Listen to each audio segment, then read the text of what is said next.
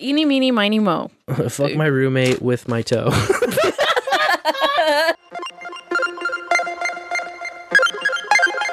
You're listening to the only podcast in the universe where clothing is optional, but pot is not. Broadcasting from FEMA Region 7, it's Bowl After Bowl with your hosts, Lorian and Spencer. Sir Spencer Wolf of Kansas City, Dame DeLorean. What does it mean to be the wolf? bowl after bowl. So when are we smoking some weed? I've never done a blunt. I'd do one. It is on, folks. It is on. It is on. Clothing is optional, but pot is not. Don't tell them we're high. Listen, we may be a little high. I mean, late. Oh, the bowl after bowl guy? Bowl after bowl. They have some of the most soothing voices I've ever heard in podcasts. Yeah, are you soothed? I hope you are. Are you soothed on another Tuesday? Oh man, Token Tuesday. it is a Token Tuesday indeed, indeed, and you are listening to some jammin' tunes you found. Yes, I like that intro track. I like it do. Pretty nice one. Pretty nice one. Hey, it's Tuesday yet again. Yeah, it is August 30th in the year of our Lord 2020. You're listening to episode 185 of Bowl After Bowl. Welcome. Glad you're here. Glad you're with us. I'm Sir Spencer Wolf of Kansas City. And I'm Dame DeLorean. And you're the bowlers in the bowl. Yeah, you produce the show. Hopefully, uh, you're listening live on one of those nude podcast apps. Just uh, cheeks winking in the sun out there somewhere. Uh, or listening in the future on a similar app. You can find them all at nudepodcastapps.com. And yeah, we're just hanging it out. We're kicking it. You can hang with us in the bowl, chat it up. Go to bowlafterbowl.com, click it on listen live. We'll get you a link to the Kiwi IRC client if you want to uh, troll along in your web browser. Or if you're already an IRC pro and you know what you're doing, we're on that uh, zero node at irc.zeronode.net and the Bowl After Bowl channel. Yeah, you just pound bowl after bowl to get in. Yeah. If you're an NA troll, then you already know what's up. If you're not, then, uh, well, one bit at a time. You're dipping your toe in some weird waters here. What can I tell you? Just hang out. All this shit will make sense on a long enough timeline, I promise. I hope you're right. Yeah, definitely. I mean, I know we just get in the car and drive, but Yeah, that's right. sometimes it still uh, doesn't really add up. You never really know until you find out. That's what I'm trying to say. That's true. That's what I'm trying to say. Had a great week. Yeah, I was trying to remember it all because it was just like there was a lot of work in this week. so much, you know, and I forgot to uh, plug on the show last week that I was going to be doing extremely live uh, oh yeah, with Micah out of New York. that was a great show. Did his show extremely live, uh, so I didn't promo it, and so I don't think anybody knew what was going on. It was last Wednesday, and it hasn't been published yet. Okay, So I'm waiting for it to be published so I can hype it again. Yeah, and we'll put it in the show notes once yeah. it's out there. So tonight is just the perfect time to talk about it because you can't go back in time and listen to it Wednesday. you can't go forward in time to listen to it now. But hey, maybe uh, maybe we'll have a link soon for you for that uh, once it gets published. In a later bowl. Yeah, exactly. Uh, But yeah, that was a good one. Talking lightning, talking nodes, all the stuff you love. he's an easy guy to talk to. Yeah, he seems like a cool dude. Yeah, conversationalist. Said he's been hanging out with uh, our boy out there, Melodious Owls. Yeah. also known as Tom Starkweather. Does some uh, NA mixes, so um, and he bought a lemon tree with Yeah. Bitcoin. yeah, fantastic stuff. Yeah, I loved that. Can't wait for it to drop. Um, had a great uh, weekend for the Fizzolino. Yeah. Yet another wedding in the books, man. Always, Woo. it's always something, dude. I'm running around in circles all the time. What can I say? Yeah, you like juggling. Yeah, juggling, keeping all the balls in the air, Yep. like you just don't care, Me too. or like you care a lot. That's why they don't hit the ground. shit. Maybe that's it. I don't know. I don't know, man. We juggle because we care. like that. Hong Kong. I care. yes. I care so much. I uh, told my midwife not to refer any more people to the place where We got our sonogram done. That's right, man. That had you bothered, I was very, and rightfully so. It I'm had us still all fuming. bothered. I'm still fuming. Had us all bothered. I started uh, getting the trembles and the sweats when I was remembering the whole thing and telling her about it. yeah, you were getting. and they escorted us out the side door. We had a we had our uh, revisit today with the midwife. So yeah. it's the first time we've seen her since the sonogram disaster of last week. Yeah, and those fuckers didn't even send her my stuff, my report. Yeah, they did. How'd you, She's like, oh man, wait, you had the sonogram, right? I was like, oh, complete slop job. I did. Complete slop job. Uh, you can always visit Bowl After Bowl episode 184 if you want to hear about that. Yeah, the full unloading. It was, it was a Of the nightmare disrespect. situation. Hippies use the back door. yeah. Well, I liked her. I liked my midwife's response. I told her, you know, they wouldn't let us in because we didn't have masks. She goes, still? These fuckers are so committed, dude, that they have the fucking uh picture of the mask and face mask required like in the big ass font on like three different front windows of their goddamn building. It's bigger than their actual logo Yes. of what the fucking name of the place is. It's totally and completely wrecked. And I'm embarrassed to having given any money toward them, even if it was through insurance. Yes. Me too. Riggedy wrecked. Stupid. But I can just tell people in the future not to go there, which is what I'm doing. That's right. Yeah. So annoying. happier last night at the at the train restaurant Oh, that we yeah. love so much. We went back to Fritz's, which is uh, this is all your fault. Yeah. I was just like uh, you know those dumbass photo apps where they'll be like, "Hey, look at what happened three years ago," and three years ago we had been at Fritz's, and it seemed it was just a baby, Yeah, our middle child. and uh, Ray didn't really even remember it. She was two. No, but she loves trains now. So we were like, oh, heck, they're open for another two hours. Let's go. Had to go back. It's this place. Since when now? I feel like 1954. Yeah, that's right. Since 54. This restaurant, they've had this restaurant, and their gimmick is awesome. Their gimmick is it's just a greasy spoon place, you know, your burgers and fries and shakes type place. But the the train, there's a model train that goes up near the ceiling, like quite high, and it brings out your food in a little tray. I've always thought that uh, if Dvorak came to KC, if we pulled off like a national NA meeting meetup and like got those guys out here and we got JCD there, we we had to take him to Fritz's because I think he'd be very Yes. into it. Yes. And uh, yeah, they come in and uh, it drops it off, and uh, then this like mechanical arm just lowers the food down to your table. It's always a huge hit with kids and whatever and stuff. With everyone. No. People walking by, they're like, when's the train coming out?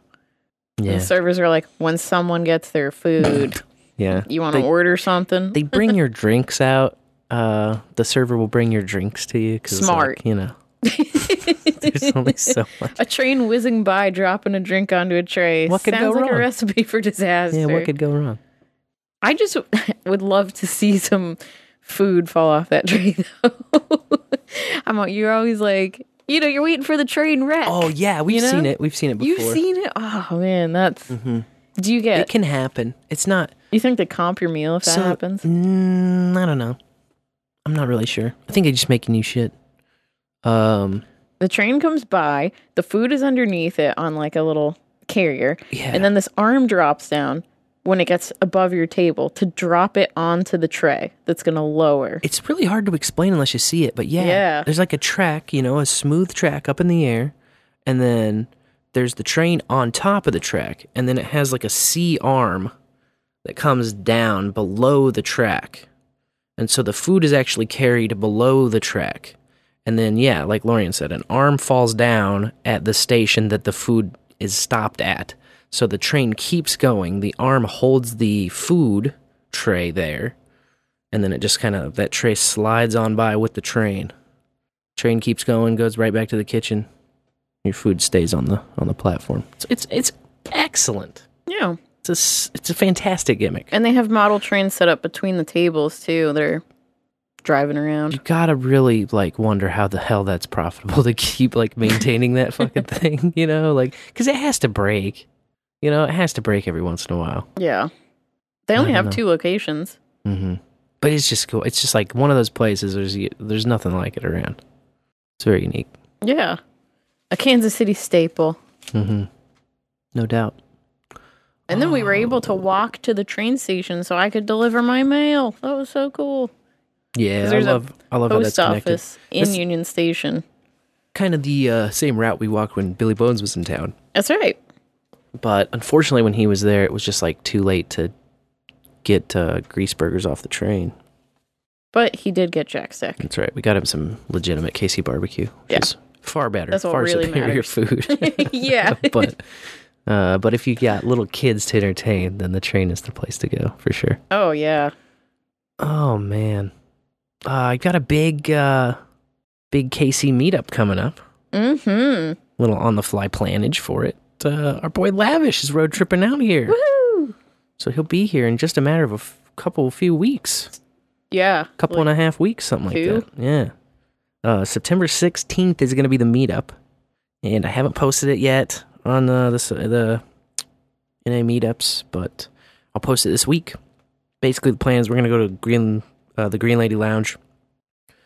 Uh, he'll be in town uh, during that weekend, so we're going to go on that Friday, Friday, September sixteenth. Green Lady Lounge. Haven't picked a time. I don't know, probably the evening ish, six or seven. And our boy Phifer's coming out. Yeah. He's Yeah. gonna kick it too. Coming up from the Ozarks, bringing the wifey. I understand. So, That's what I hear. uh, fantastic. I'm very excited about that. It's gonna be an absolute killer time. And uh, details to come. I need to get. Uh, I need to get with our boy Lavish and plan some kind of a promo or something. Do a little promo. Just Do a little promo. hopefully by Sunday. But yeah. maybe I don't know. I know he's a busy guy about town. I'm. I got uh, things myself that I'm running around putting this Five kind balls of up in the air. But I got some balls. got some balls. They're definitely up in the air. Some high balls. Um, Hey, balls in the bowl. speaking of this Sunday, got a big ass uh, Bowls with Buds to announce. I'm very, very excited about this one. Uh, we are going to be following the live No Agenda show That's right. right around 420 when the boys usually wrap Ayo. at the new time. And uh, we're going to get Eric Yakes, author of The Seventh Property Bitcoin and the Monetary Revolution, which I have just uh, heroed through today. Woo, my turn. so you will have to. Um, it's it's a nice. Uh, it's not a cumbersome read. You could knock this out in a couple days. Um, Yeah. If you were really going at it, you could get it done in a day. No no problem. It's Yeah. uh, you know about a 300 pager. And uh, I, I saw Mike Tyson, so I'm yeah. going to read it quickly. Yes, indeed. Yes.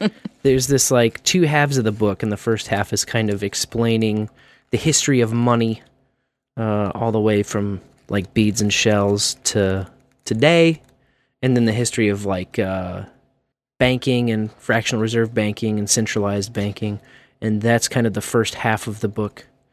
And every chapter in the first half of the book starts with a Mike Tyson quote. And then the second half of the book pivots to Bitcoin and what that's all about and how it came about and how it works technically, which uh, I was really pleased to read so much about. Like, I usually just see that presented as like a bunch of metaphors, but this was just uh, a lot of like technical stuff, but still broken down. Things about like finite field math and elliptic curves and different shit. And uh, in that half, every chapter starts with a Kanye West quote. So Nice. it's uh, it's just very inspirational. What can I say?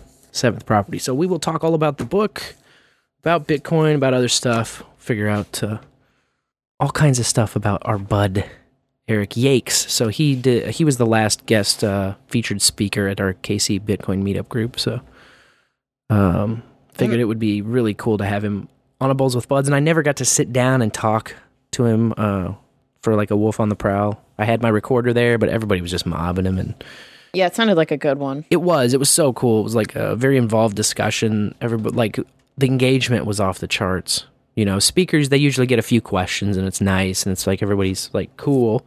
You know, it's not like we have like any dog shit speakers by any means. Like all of our speakers are great, but he was kind of stand out in the level of engagement and like conversation that he got sparked up. So I'm he excited. sparked one up. He did spark one up. I'm Very excited. cool.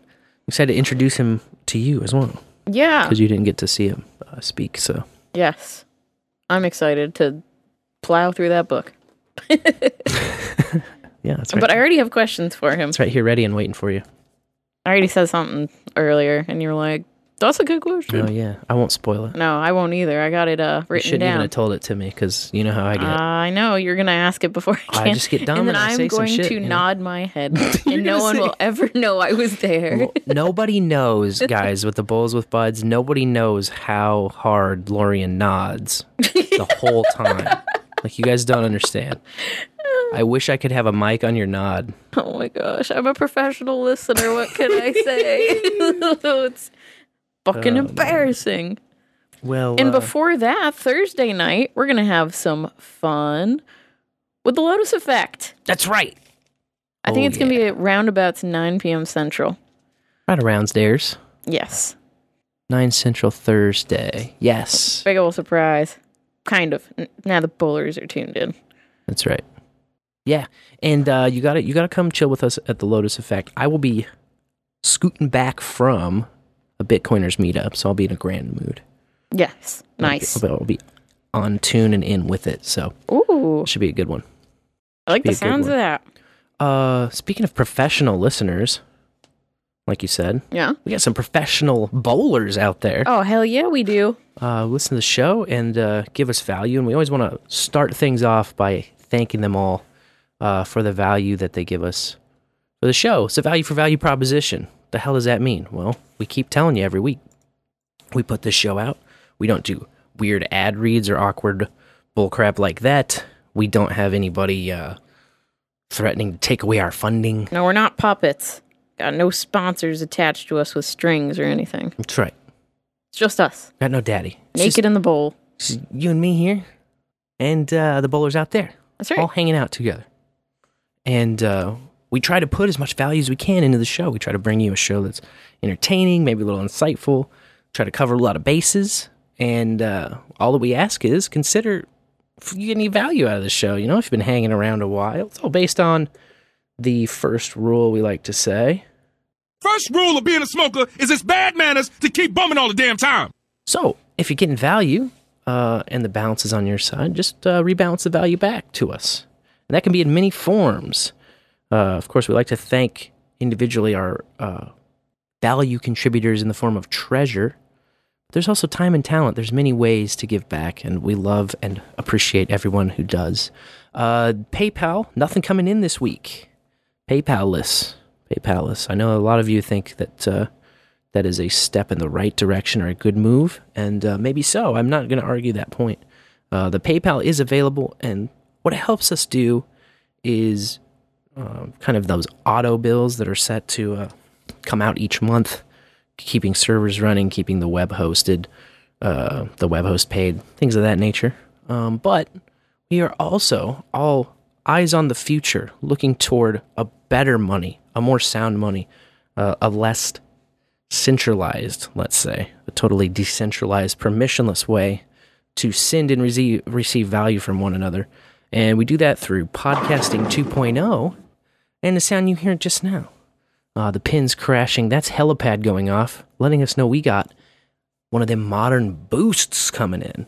So, uh, if you don't know what the skinny on boosting is, well, all you got to do is take off all your clothes and go to nudepodcastapps.com and pick out something uh, under the value tag there. You'll have all these beautiful apps, uh, like the ones that these beautiful folks are sending uh, little pieces of Bitcoin to us with, little Satoshis. Uh, including, I'm going to go all the way back here to Harv Hat, who uh, I know for sure that uh, I missed last week because he got us right at the end there. Ah, yes. And uh, he gave us 4269, whole Harv Hat, Woo. coming out of Boost CLI. And he said, Did I boost yet? Man, I'm so high. It's a side effect of the marijuana poisoning. Wow. I am really high. Uh, well, the he did get his boost in. I have Yep. it right here in front of me, and yes, it is confirmed. It's not just your stony imagination. You did indeed boost. Harv Hat, we thank you. Uh, from Boost CLI, which, by the way, I might add, is the only app on nudepodcastapps.com where you can actually boost from your own Node. It's a beautiful app written in Python by our man C Dubs. And uh, yeah, take full control over your boosting power. You run a Lightning node, you uh, can run Boost CLI and boost right from the command line. Uh, nobody's your daddy. Nobody's uh, taking cuts and fees and different things like that. Uh, it's all going uh, right to that value tag. So that's a fantastic little dealio. And uh, it's been around, man. It's been around. Uh, Oh, yeah. At least I think all year. It was definitely around uh, when we did the block party because I've got it on my banner for the uh, podcasting 2.0 apps banner that I take around when I do uh, public tabling and stuff. So yeah, we love the Boost CLI, man. It's been absolutely kicking ass. Uh, looks like 6969 coming in here from Fountain. 69! 69, dudes! That's from Starship Alves, All right. who says, Whoa! yeah, I got one of those. Woo!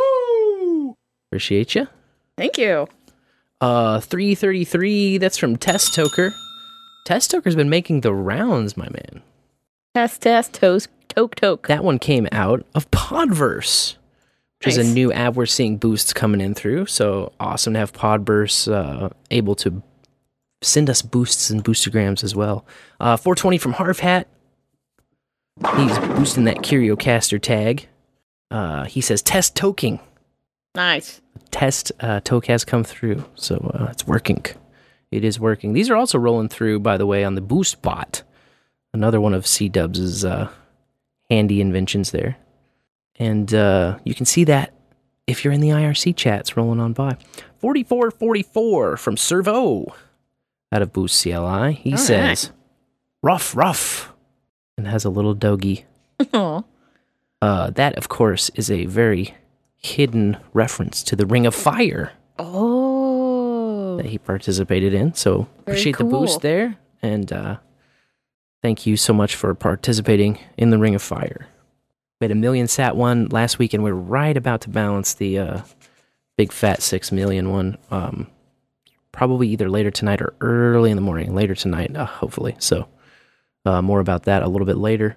10101 coming in from C Dubs. Speak Yep. of the devil. He's coming in, of course, from Boost CLI. Where else? He says, boosting from the raunchiest, kinkiest, nastiest, stoniest, bestiest podcasting 2.0 app in the universe. Bow wow. Oh, bow bow bow. Pew pew pew. Oh yeah, LGY. That's little girl, yay. Oh, and it's written in Python, he says. oh, fantastic, sir. Well, we thank you very much. Yes, thank you. Uh, the Kinky Podcast uh, app, also Stony Podcast app. Um, what's better than that? Get yourself a Boost CLI, man. Learn it. Learn command line. Put it on there. It's Figure actually out. it's actually very easy to use. There's a very nice help guide in there uh, that'll get you set up and boosting right away. Uh, 101 from C Dubs, who corrects his previous post and says app, podcasting 2.0 app. Uh, I didn't even, my brain just read it as app. I saw the app and I guess it wasn't in there. So Nice. Didn't mess up the read. My brain just put it in. I knew what you were trying to say. I knew C Dubs what you were trying to say. Uh, ooh, it looks like another 69 69. 69, dudes! It's from our man Phone Boy out of Fountain. Uh, he says, Miss you and love you, Phoenix. And uh, 333 from Thor the Wonder Hammer, Ew. who is also missing Phoenix. Imagine that. Out of Fountain again.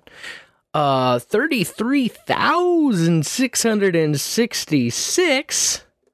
Woo!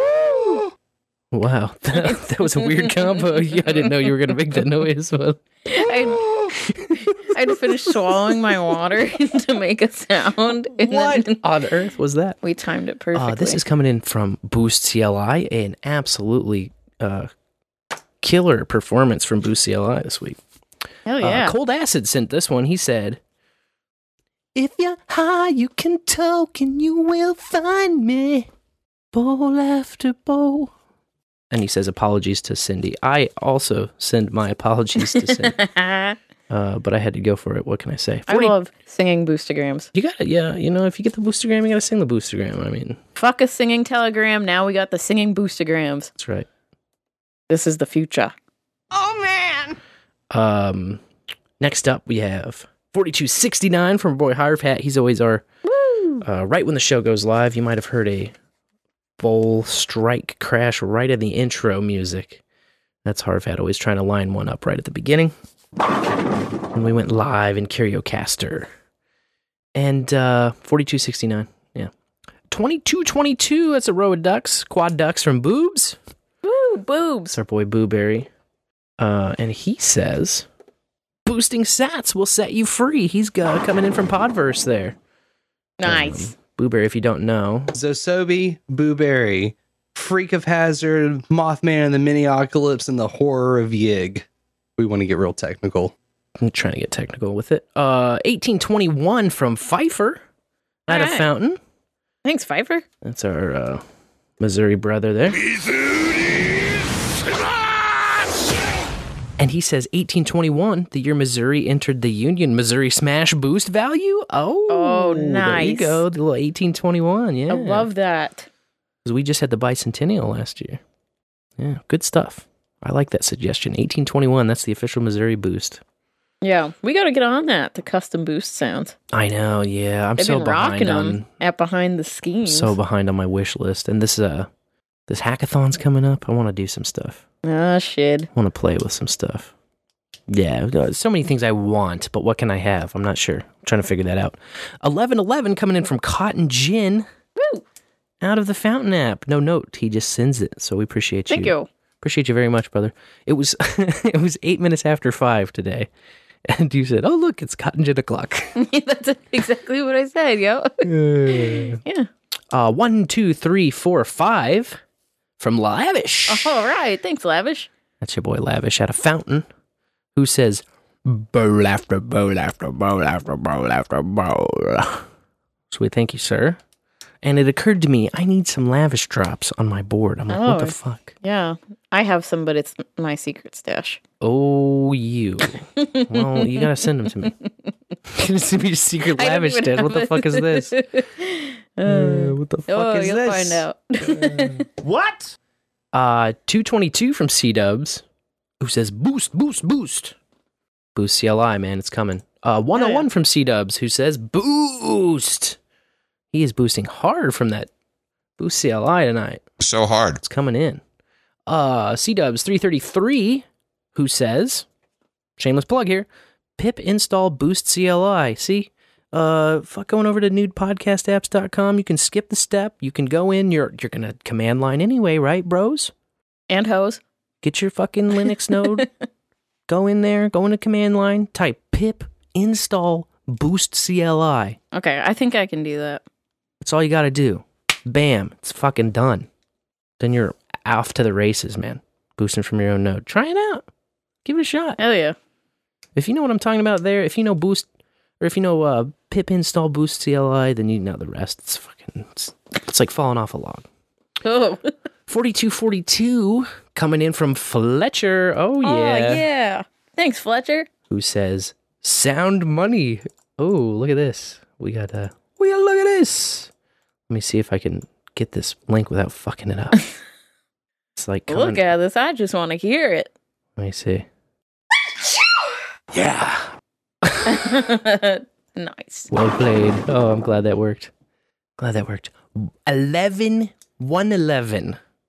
Whoa. That's uh A stack of sticks. that is that's a stack of sticks. That's 5 sticks deep from Booberry who said out of CurioCaster he says, "Oh fuck, you're to make me take off my clothes and boost." Boost bots for the win by the way. Yeah. We got boost bots, we got chat bots, we got all the bots. Whatever you want. You boost shit, eh, things happen, man. I get confetti on my screen. You get an IRC chat. You get a toot on the fucking Mastodon. Things happen, my man.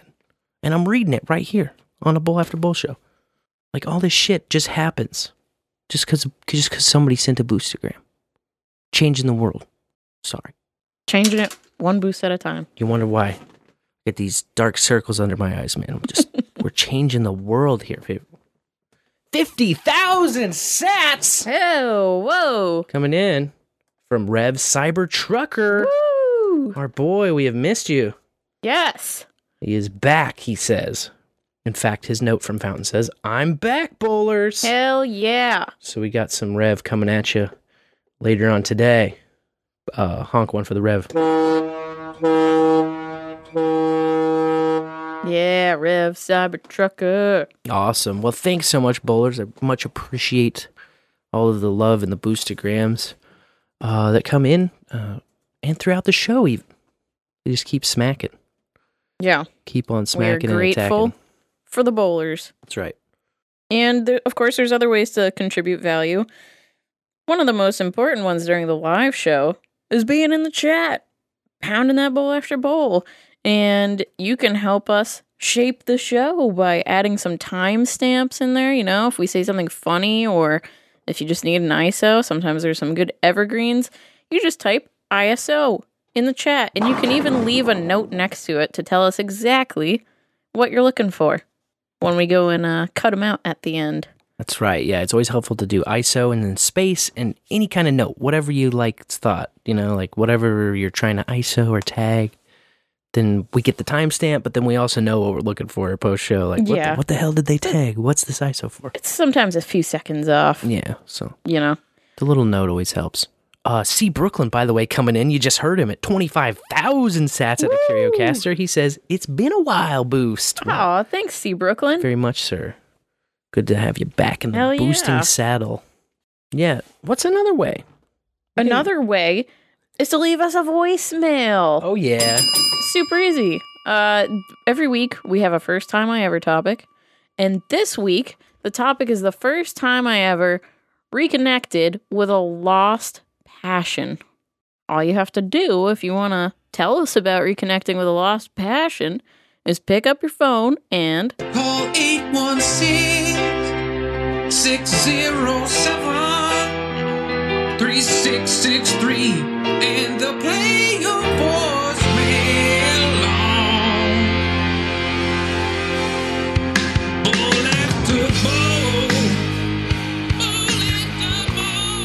we will play it. We will not screen it.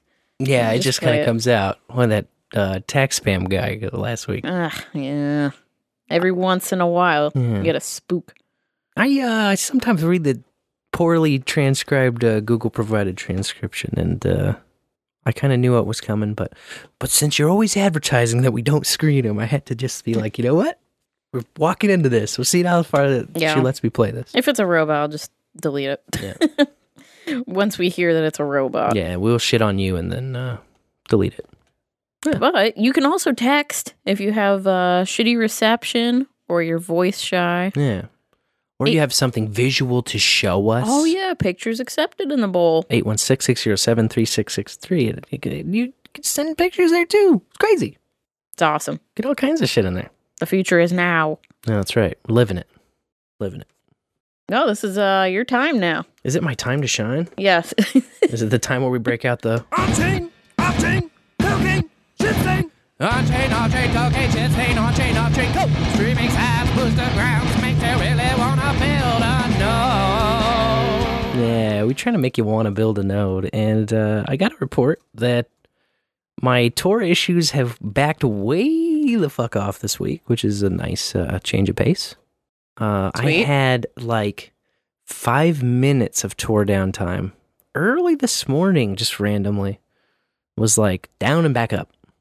I don't know what that was all about, but uh, I have seen numerous complaints about uh, connectivity issues with Tor over the last two to three weeks. They've been like peaking. Now we've mentioned that Tor has been under an ongoing DDoS attack since sometime in June. Is when it really started, and there have been some fixes and updates to uh, supposedly help things a little bit, lighten the load. But uh, as far as a silver bullet uh, solution, one remains to be actually uh, found. I'm trying. I'm still trying to get uh, the old hybrid mode going, so you can run Tor or ClearNet. No matter uh, either way, I just haven't. Um, I've got my VPS all set up and the VPN, VPN SDS, PTY, whatever the fuck. Um, you put a VPN on a VPS is how it works, a virtual private network on a virtual private server, and uh, you tunnel all your traffic through that VPN so that you can run on ClearNet without exposing your uh, high, uh, your home IP for just security purposes. So I've connected successfully to VPS and uh, got the handshake going and everything. But I, for some reason, when I updated my LND conf, and you have to update also the Raspberry Blitz conf, um, it just didn't take. You know, the the Mm. line that I added for external IP just kind of just disappeared, and I tried to put it in a couple few times. It just keeps disappearing. So I need to figure out how to make it persist. And I haven't really had the time to dig in too deep because, of course, like I- like we mentioned, juggling some balls, and that ball is just kind of I don't know. Sometimes when you drop a ball, it kind of rolls over, and you're still juggling five or six more, and you're like, well, I'll grab it. I'll grab it. There will be a time to grab that ball. Um, but I'm like, I'm so close. I'm so close to being there.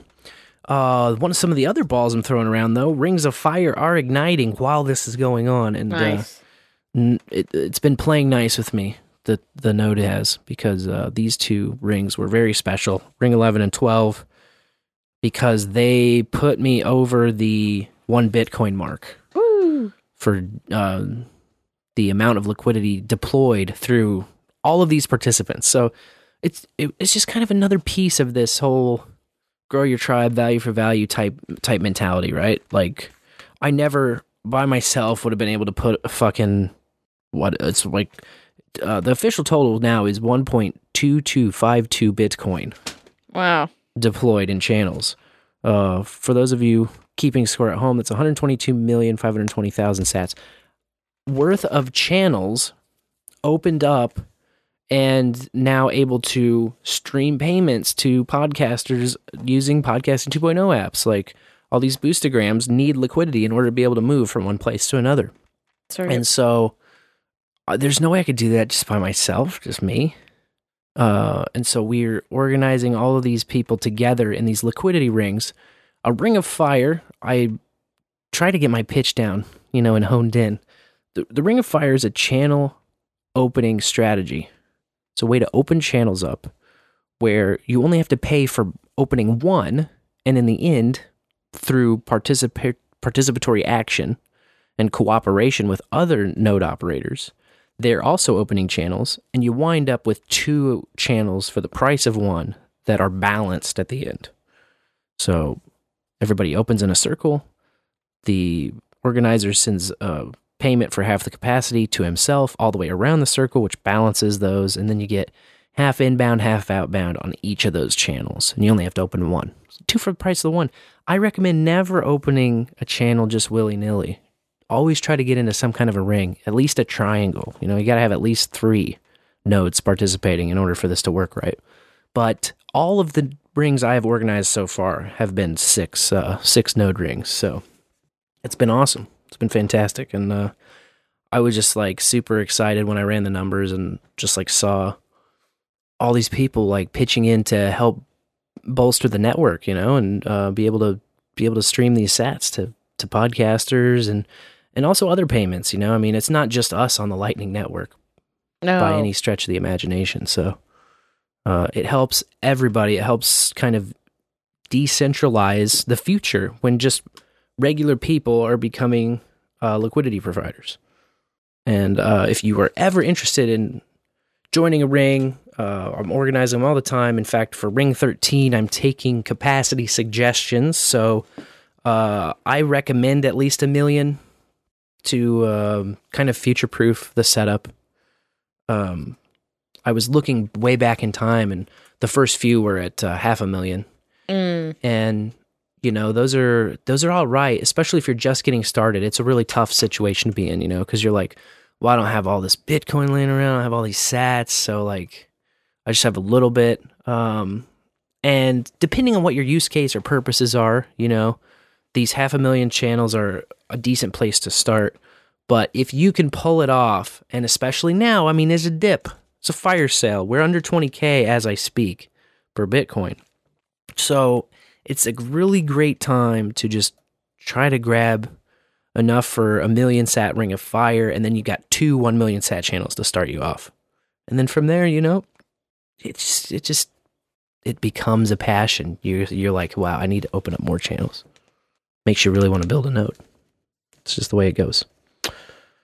Oh man. Uh, Eric Yakes, we mentioned big time. big time Bitcoin author coming through. So his book, by the way, was just published like within uh, sometime in 2021. Like it's super new and relevant. So um, it's kind of funny because of how fast the landscape changes. Um, and he kind of, in a couple of parts of the book, is kind of like, I'm not going to go into this in too de- too much detail this part because it's either outside of the scope of what I'm writing about or because it could change by the time you're reading this kind of thing. But Mm. um, it's just a really great read. So I'm very excited to sit down and talk with him on Sunday. Uh, as far as the KC Bitcoiners, we are having beer with Bitcoiners this Thursday at Bricks Nice. Mexican restaurant in Westport. So come on out and hang with us. I'm going to be there. It's at 6 p.m. Central, and I'm going to be there probably a couple hours because I got to get back home. Like Lorian said, we are going to be on the Lotus Effect podcast with PhoneBoy and Phoenix right after that. So I'll be coming in with uh, tales of something or other. And also, we are super jazzed to be planning another Bitcoin block party. This is Blocktoberfest. Nice. Blocktoberfest is going down October 23rd. I've confirmed Fizzolino will be there. Sweet. Tyler's going to be working it. Oh, So, yeah. um, Lightning for champagne. I'm not sure how we're going to work out that yet. So, uh, we would have to piggyback on somebody's license in the area Oh, right. if uh, we do by the drink sales.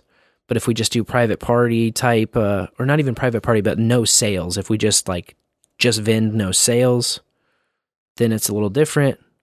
So I want to talk to some of the organizers and kind of figure out because I don't want to piss people off or step on toes, and I also don't want to, you know, Yeah. We got to figure do it out. something unlicensed But type shit That's epic. get in a different kind of rabbit hole.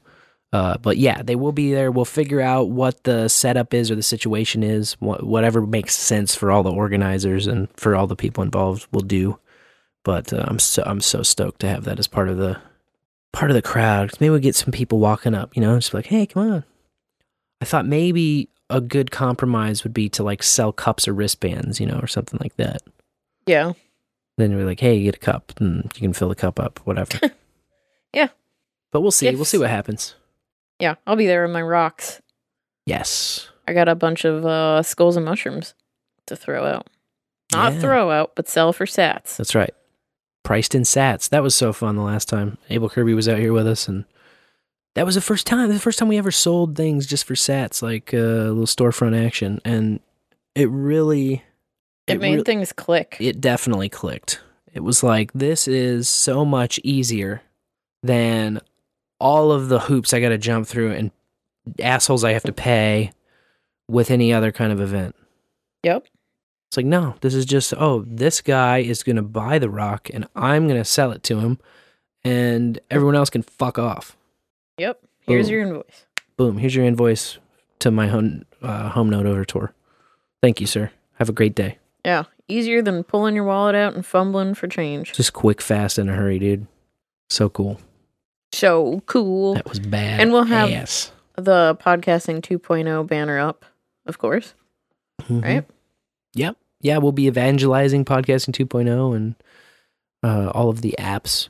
Uh, and we will have a. I'll, I'll be interested to have a little count at how many people have changed their al- album artwork since I've made that poster. Uh, I know our boy from the Wild West podcast, who I loved his art with the beaver and the uh, coonskin cap. Like, Yeah. he had such the coolest art. He's changed it, and his new art is pretty badass. It's kind of like Red Dead esque kind of looking. Okay. But I loved his beaver art so Well. much. He he he was tweeting at one point of like, "Hey, what do you think for the new art, A, B, C, or D?" And it wasn't the uh, art that he ultimately went with. It was like some other ideas, and we were all like, "Oh, dude, really? Like the original one is pretty badass. Like that's the one you should stay with." But um, the new one, the new one is good. It's like it's not a step in the wrong direction with the new one, and I, he wanted to be a little bit more. I don't know what you like serious or something. You know, Huh. it's not exactly the right word, but Well, the beaver lives forever on the banner. that's right. He's never getting rid of that beaver Nope. because uh, I can't reprint one. The- yeah, that whole department's the- gone. Yeah, the banner printing gravy train has left the station. So, but hey, I got that one forever. So Yep. that's super nice. And yeah, everyone is talking about this big ass difficulty adjustment that uh I don't know, I guess blocks have been coming in quick. So uh difficulty adjustment's going to hit tomorrow. As of right now, it's estimated to be going up 9.27%. Everybody was talking 10%, 10%, 10% this morning. And that always cracks me up because then people start talking like, oh, now next week the blocks are going to be slower. And with the mempool, here's how it happens with Bitcoin and the blockchain, okay? If you make an on chain transaction, a layer one base layer transaction in Bitcoin, you broadcast your transaction to all of the nodes. They hear it. They put it in what's called the mempool. It's a memory pool that holds all of the transactions waiting to be confirmed. And they wait until a mining node solves the uh, problem that all of the miners are trying to solve, which is basically to generate a random number that, um, when combined with all of the other pieces of the header of a block, creates a hash with enough leading zeros in it so that it's smaller than the difficulty target. So it's incredibly hard to do um, for a lot of reasons. But long story short, it's like a random number guesser, and you have a range, and you're trying to hit this tiny range just with random numbers. And then once one's solved, whatever's in the mempool waiting in a block is grabbed and thrown onto the blockchain. Now, the beauty and genius that uh, Satoshi Nakamoto put into the original blockchain uh, concept and how Bitcoin works was that these blocks are meant to be solved at an average of 10 minutes. So, as more miners come on to the network with more hash power and a stronger ability to solve this random number problem, the their ability to solve it um, gets diminished. It becomes more difficult, more difficult, more difficult as there's more hash power.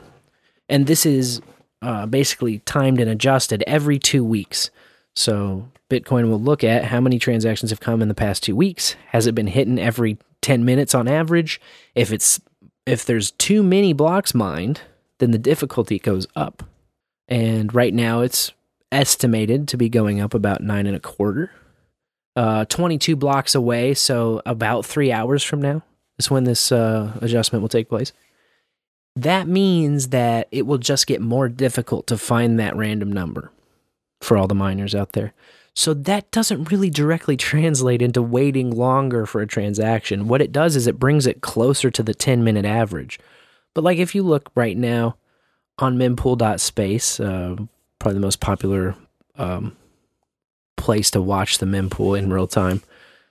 There's uh, five minutes ago, there was a block 18, 29, 33, 40 minutes ago, 40 minutes ago, 43. So they, they're happening all the time, and it's not every 10 minutes, right? Yeah. It's an average over the aggregate of every 10 minutes.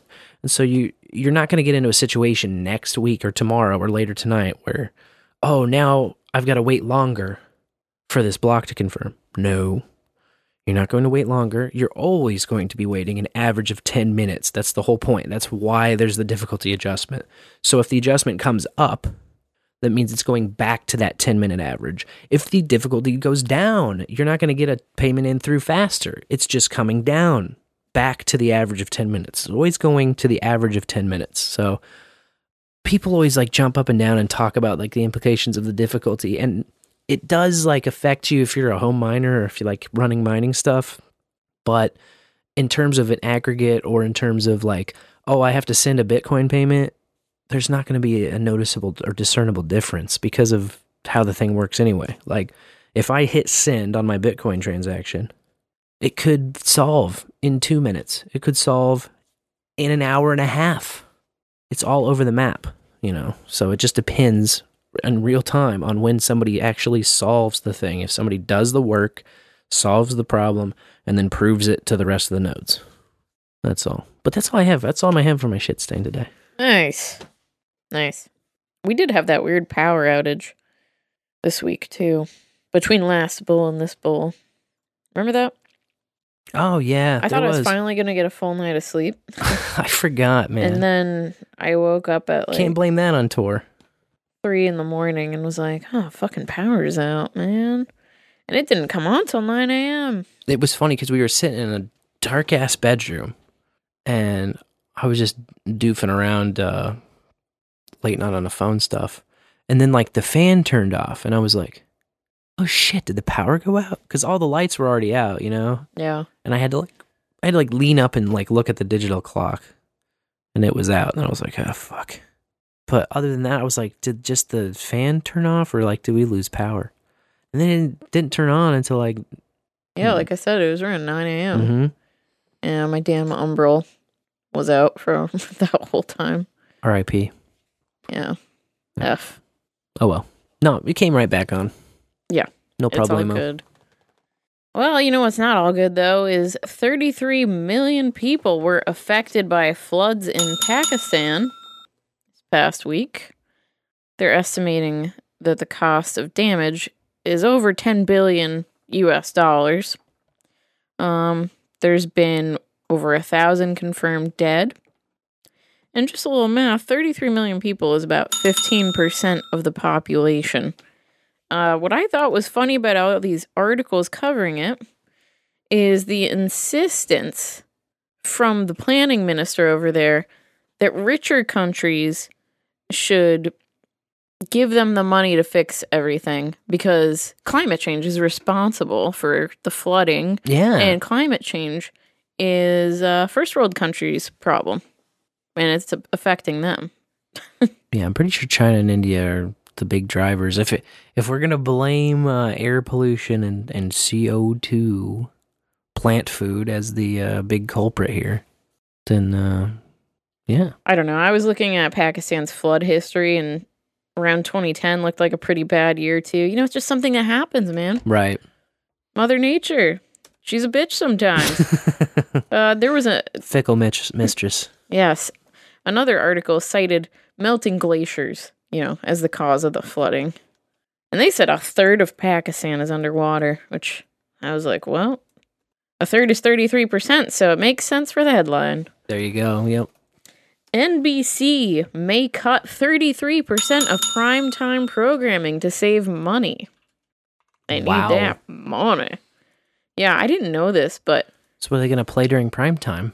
they're going to hand it over to sponsors to air whatever the sponsors want. Oh my god! Yeah. you've got to Yeah. be shitting me. So Uh. like just infomercials during prime time, essentially. yeah, you know those like feature length infomercials? Oh my god! Like, like when shitty terrestrial radio plays like on a Saturday or a Sunday, like when nobody's in the studio. Exactly. But prime time, Yes. Wow. Well, they're saying uh, that is wild. 10 o'clock, 10 p.m. is when they're going to halt. Now, I don't have a uh, time zone on that, but I was like, damn, that's a, yeah, prime time hour. That's when people are sitting their asses down watching the boob tube. Well, you know, nothing, no decision has been made yet. It's not finalized. Um, but they said scripted dramas are most likely to be impacted. But I thought that No, we need our CSI and CIS and ICICS shows, man. Yeah, all the alphabet soup uh, romanticizations. Yeah, SVU, VU, SUVs, man. Yeah. Cops with guns. I want to watch cops with guns. Mm, no thanks. but I don't even watch TV. And they had a stat in this article that said since 2011, networks have lost just over 80% of their audience. And that's from Spoiler TV's statistics. Yeah. Oh my I believe it though, because they're dying. Yeah, the, the boob tube watchers. Over eighty percent. That is fucking wrecked, dude. Wrecked, yeah. Riggedy wrecked. So, yeah, they mentioned the Tonight Show would have to change its time. Start at 10:30 or 11 instead of 11:30. I don't know why that would be affected. Oh, bring them earlier. Yeah, that's a cool. earlier, That's yeah. fine. I can only help them. Yeah, into the that prime time slot. Nobody wants to watch that late night shit anymore. We'd rather watch, uh, you know, Letterman clips on YouTube and like the older shit. You know, yeah. all this fucking woke tard dog shit that they've got on now. Like it all sucks. Oh, the Dean It's not Martin fucking. roast. It's not fucking funny. Boo. Yeah, and then they wonder why they're dying out. Fuck. Rest in pieces, dude. Yeah, Fuck TV 'em. has lost uh, almost all of its power and influence, I would say. But I don't know. They still, uh, you know, have them on everywhere you go. Uh, and then maybe you saw this story. Uh, the password manager LastPass with 33 million accounts says it was hacked Oh shit. two weeks ago. Yeah, they're just telling people. Ruh-roh. They were like, well, this takes time to figure out exactly what happened. And uh, they're saying that users don't need to do anything to secure their accounts because they don't believe that any of the passwords were stolen. Source trust me, bro. Yeah, exactly. That was the source named and framed. Trust me, bro. Trust me, bro. trust me, bro. They didn't get anything important. I love those hacks.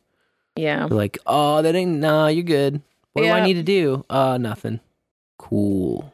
Yeah. They said it was just, you know, got in through one developer's account, Hmm. got compromised, took some source code and proprietary information. Oh man.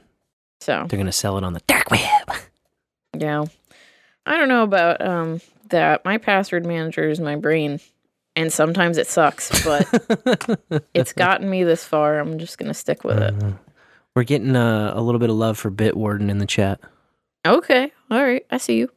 So there you go. And the bowlers are very reliable. You've Got to be using some sort of a password manager. I think it's uh, it's good practice, but uh, something that's free, open source that you can run yourself would be the way to go. Not a centralized one. Is that how is that what Bitwarden is? Yes, Nice. Okay.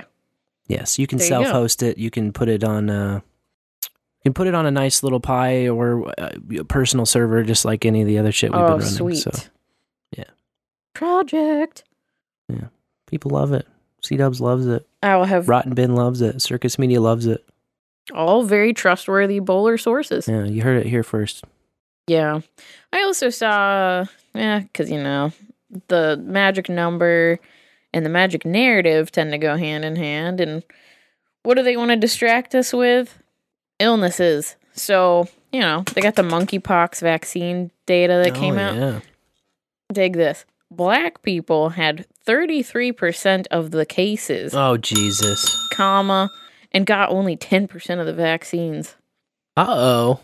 Yeah. I had to So monkeypox is even more racist than we had originally Yes, thought. That's exactly how I read that. I was like, wow, Holy shit. how shit. dare you call out the Fantastic. black people with 33% of the cases. Wow. Yeah, it's not just men having sex with men now, is it? It's uh it's the black fellas too now. People. Oh, black fellas and uh uh Ellas. I put the um I put a sic in the headline because they the way they wrote this was black people had 33% of the cases, comma, Mm-hmm. and got only 10% of the vaccines. There should not be a comma there. Ten percent of the vaccines, and they're what, like s- Because if 16, 17 percent of the population? 13, I don't So know.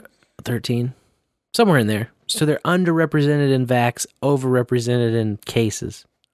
Yep. That's the way this reads. Ah, man.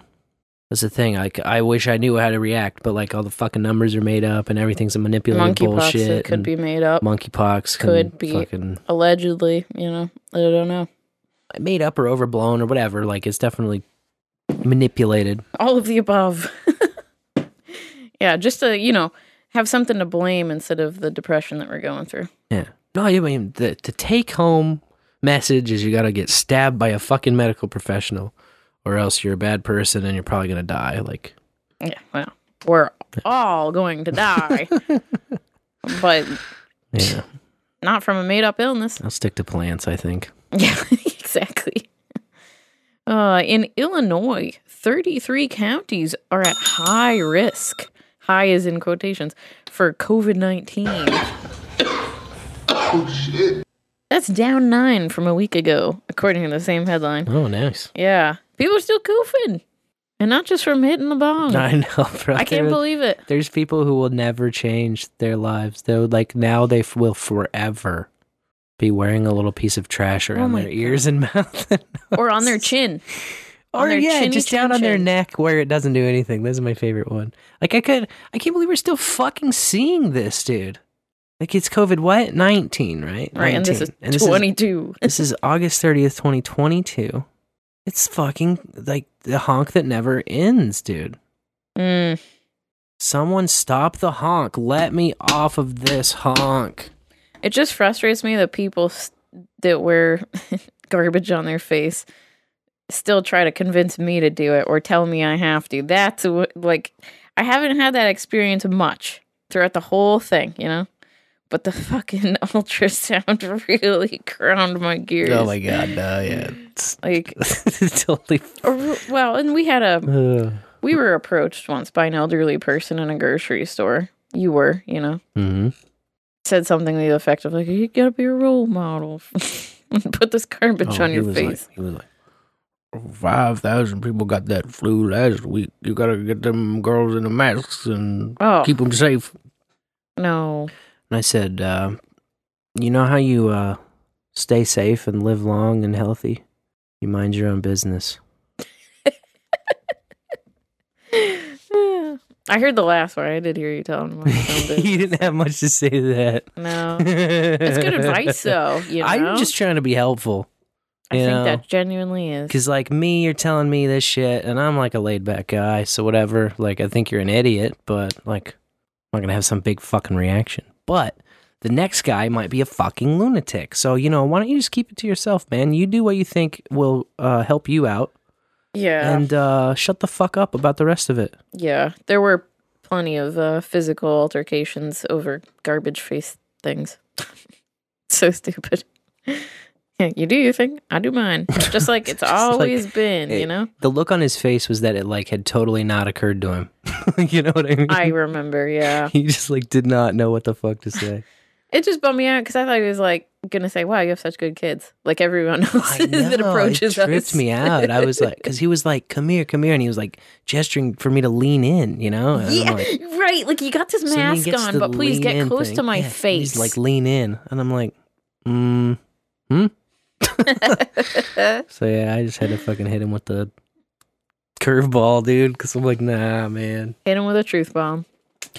Well, my final magic number sighting this week is that there were 33 deaths allegedly from the coof in British Columbia Oh man, between last bowl and this bowl. Yep. So I mean, the stories are going down. That's only three, but it's three more than I'd like to see. I would like. they're dwindling it out, but they're still squeezing that tube of toothpaste, getting these 33 stories out of them. Yeah, exactly. Unbelievable, dude. Let's go behind the curtain. Oh, Oh man! I've been waiting for that one. Yep. Pull my hair back so don't get stuck and tangled in the beads. Yeah. Ah, good old shoe's been quiet. Quiet week with the Brittany Griner story. Oh man, it's a good old slipper. Yeah. well, you know, at least with the appeal, Brittany isn't going to the penile colony. They're not going to throw her in the chokey. I, I, that- I think it kind of sounds like uh, everything's a chokey in Russia, but I'm not sure if you're, you know, locked up in, any capacity. chokey is thrown into you. Russia is chokey. but day after the bowl, Senator Bob Casey from Pennsylvania sent a letter to Secretary of State Antony Blinken demanding a wrongfully detained status for Marc Fogel, who, of course, uh, is a teacher from Pennsylvania originally, Hmm. but uh, flew over to Russia to teach children from embassy workers uh, and had 17 grams of weed on him with a doctor's note because he had just had back surgery and he has a lot of chronic pain issues the more I read about him. Um, and he got slammed with 14 years at a max security labor camp. Huh. So, So how does that work with the uh, wrongfully detained status? Is that like the fucking mid aughts old school Facebook status, where it's like uh, everything starts with is, so they just update it to is wrongfully detained? Yeah, uh, instead of just your name in a list of Americans trapped in Russia, you get moved to the top of the list with a WD next to it. And then they give your name to a hostage negotiator. And people start actually actively working to get you out. Huh. So you go from like on the list to like being actually to worked The on. VIP. Oh my Yeah. god. Yeah. Every I don't even know if there is a li- I'm assuming there's a list. Must be a list. Somebody's pulling names off it all the time. Yeah. Well, Marc Fogel, come on. As soon as the Gritney thing happened and they talked about weed, it's like, okay, well, let's look at all the Americans over there for weed. Yeah, I bet they're kicking You know themselves like shit. We shouldn't have said weed. We should have said something else. yeah. Well, I don't know, but I think it would be nice. I think 14 years is kind of ridiculous. Like, oh, we have I mean, detained Brittany Griner for looking this goofy.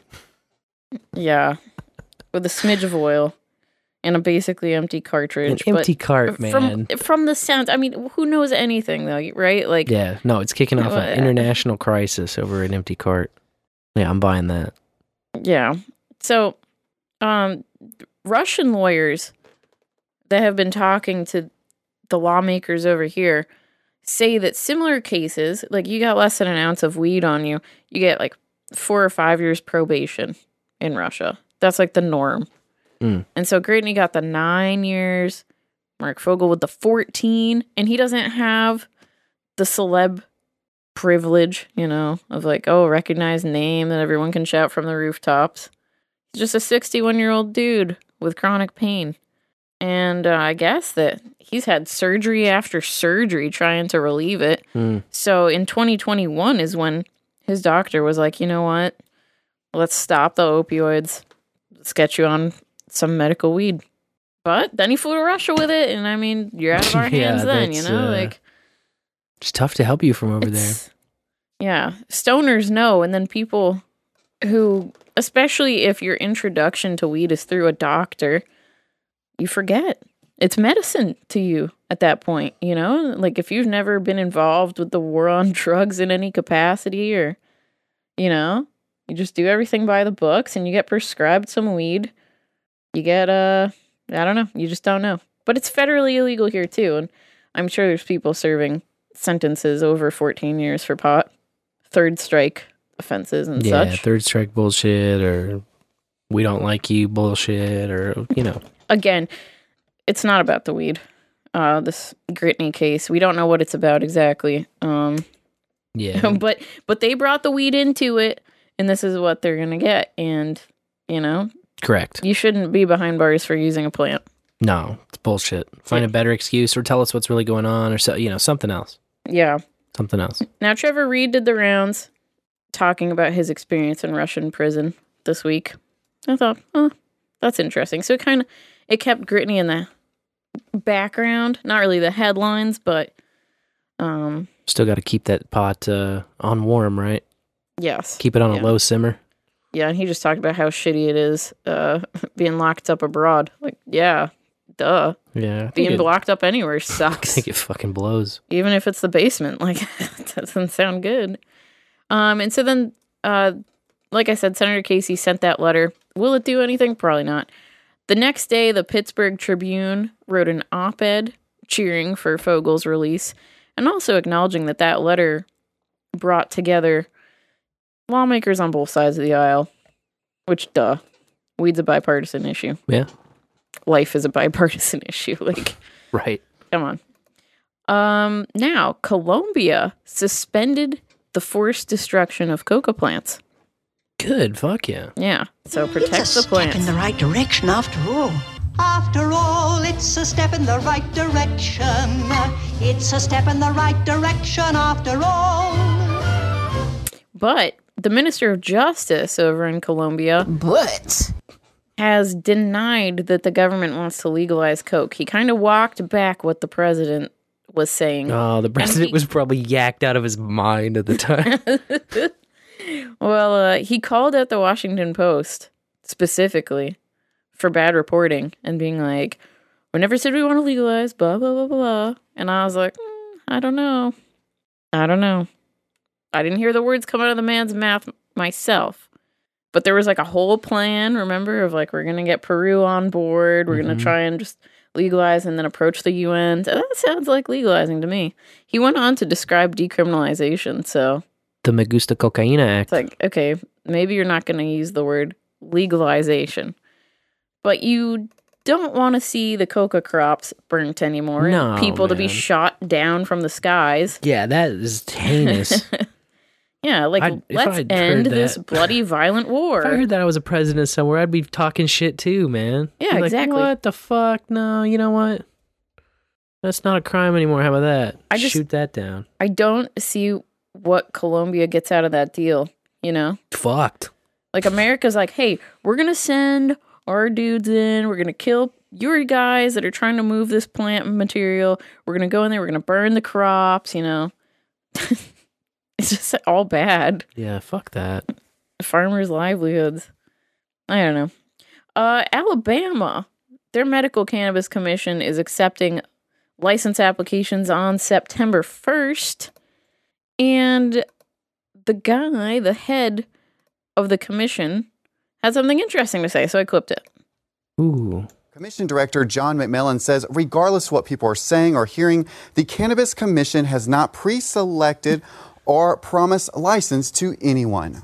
I can assure everybody that is not the case at all. We don't even know for sure exactly how we're going to evaluate the license application. So there's certainly been no decisions made as to who's going to get them. See, it's there's no way it's rigged. Yeah, trust me, bro. exactly. Source, Fucking trust me, bro. reminds me. You remember that local commercial? We used to live in uh, Colombia, and it was like a siding guy or whatever, and he had these like he had some kind of claim, and then he, at the very end of the radio commercial, he's like, "You don't believe me? Just ask me." yes. it's exactly like that. and it's like, "Huh? You don't believe me? Just ask me." Yep. Oh well, fuck. Well, I also was alarmed when he's like, "We don't even know how we're gonna grade these. You know, we don't know how we're Yeah. gonna evaluate them." I was like, "So you have no fucking plan." We don't know whose hat we're going to put them in, how we're going to mix them up, how we're going to tell which ones is our friends and which one ain't. So we don't even know how we're going to rig the goddamn Yeah. thing. How could we rig it if we don't know how we're going to rig it? We are uh, Haven't pleading. figured that out yet. We're pleading retardation. don't blame us. We're just stupid. I'm going to need some additional sources yeah. on so, that um, additional sorcery. Yeah, I don't know. They have a retail cap of 37 locations, so it's not like a lot of opportunity here, you know. Mm-hmm. But medical too.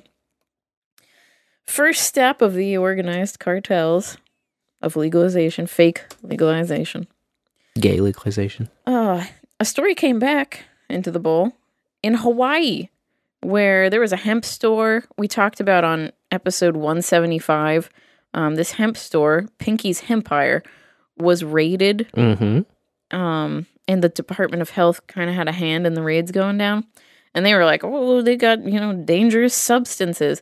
Well, come to find out, everything they have is legal under the 2018 Farm Bill. You know, they had Delta 8 and Delta 10 products, um, but that's what they came for because in February 2022, the Department of Health passed an amendment that banned Delta 8 and Delta 10.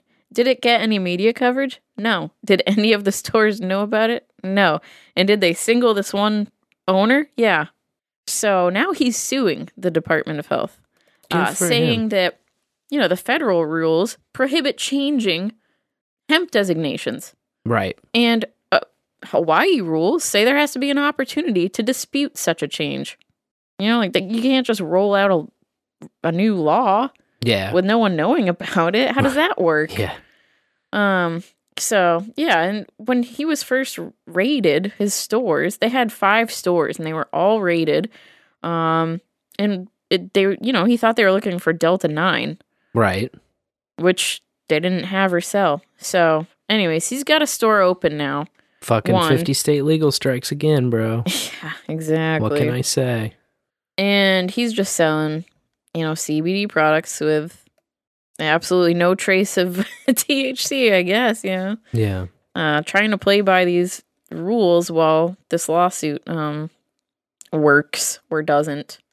But he has the lawsuit filed, you know. So it's Yeah. not like he spoke out of turn and said, "I'm going to sue them," and and then you know you find out, oh, there was a settlement that happened.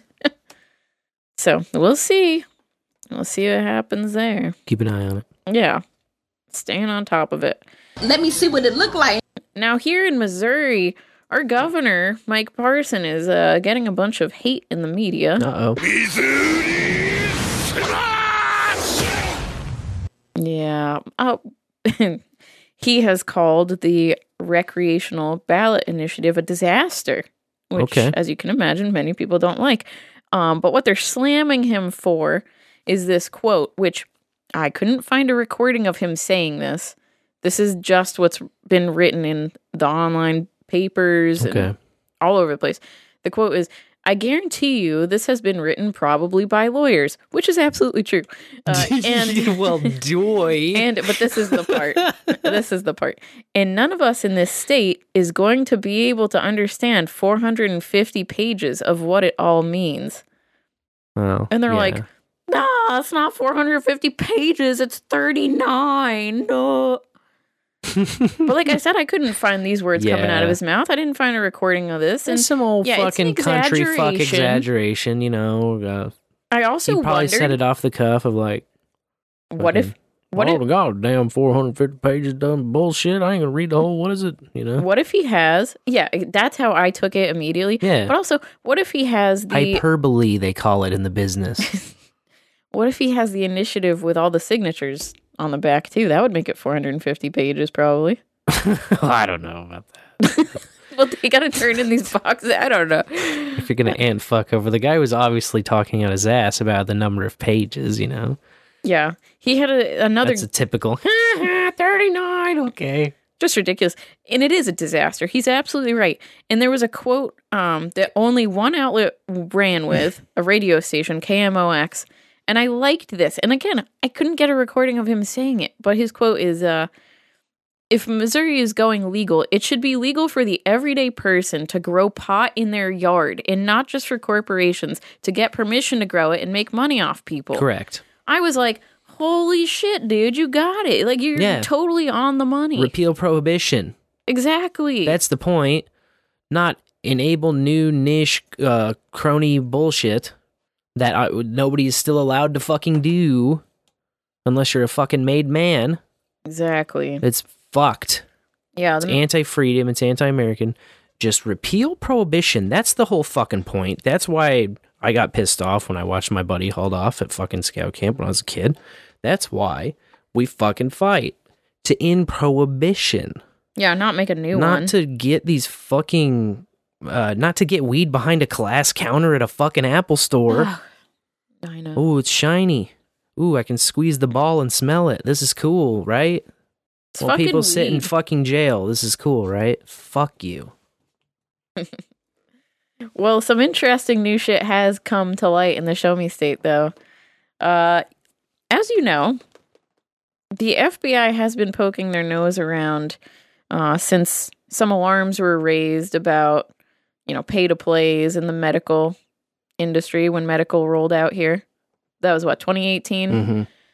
Mhm. Um, you know, and when I say pay to plays, I just mean, um, unlike the Alabama guy, you know, no one can really say, "Hey, we didn't promise licenses to certain folks," uh, or no one has said that here, as far as I know. And the grading is all messed up, you know. So the FBI showed up, started poking its nose around. Well, according to the Missouri Independent, they've been interviewing lawmakers about the lobbying efforts against the Cannabis Freedom Act, which was the bill we were very giddy about Mm-hmm. that had no cap, just free market, Right. free market weed. The bill that was written correctly, how it should be. Yeah. Yeah. So they've uh they've been interviewing some of the lawmakers who are most closely associated with the lobbyists against that bill. Hmm.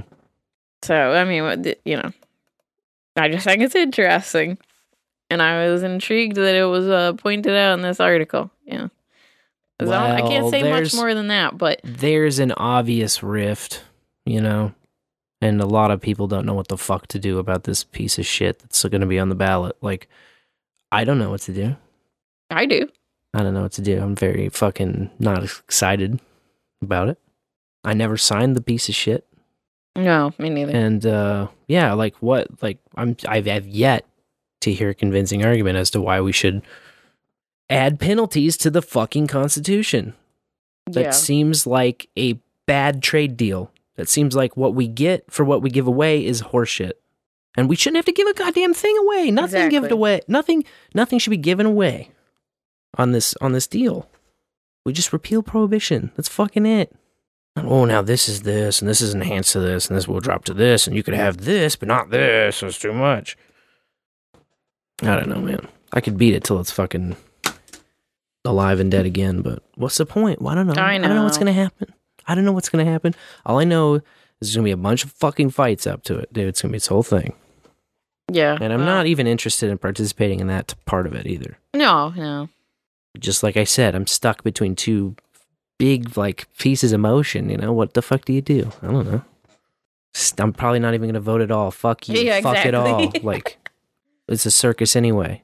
Like you, you lost me over the last couple years of even. Why the fuck participate in your rigged bullshit anyway? Yeah. What does it mean? Doesn't fucking matter. Well, you know who's hoping for a rig job? Who's that? Governor Kristi Noem in South Dakota. Oh no. because uh, she was at an event last week and she started saying, Yeah, it's my job to oversee the implementation of legalization should the voters choose to approve it in November. Huh? this is the same lady that used taxpayer dollars to overturn the will of the voters just Yeah. two years ago. Oh yeah, we remember. she initiated a lawsuit that went to the Supreme Court and overturned recreational legalization. Yeah. And then she tried to fuck medical too by convincing the House to pass a bill, you know, Mhm. to delay the implementation. And then luckily the bill died in Senate, so they've got their medical at least. Yeah. But uh, now she's changing her tune. You know, she says, "Well, this reform is uh, written more appropriately towards the Constitution." She's pivoting. You know Oh. She's why? been properly greased. Yeah. Re-election. Yeah. well, yeah. That and a taste. Hmm Come on, man. But it's pretty lame. The fucking uh, check arrived, and now it's okay to be over here on this other side. It's fucking gross, man. It's really gross. Yeah. I don't know. South Dakotans for better marijuana laws. Their initiative.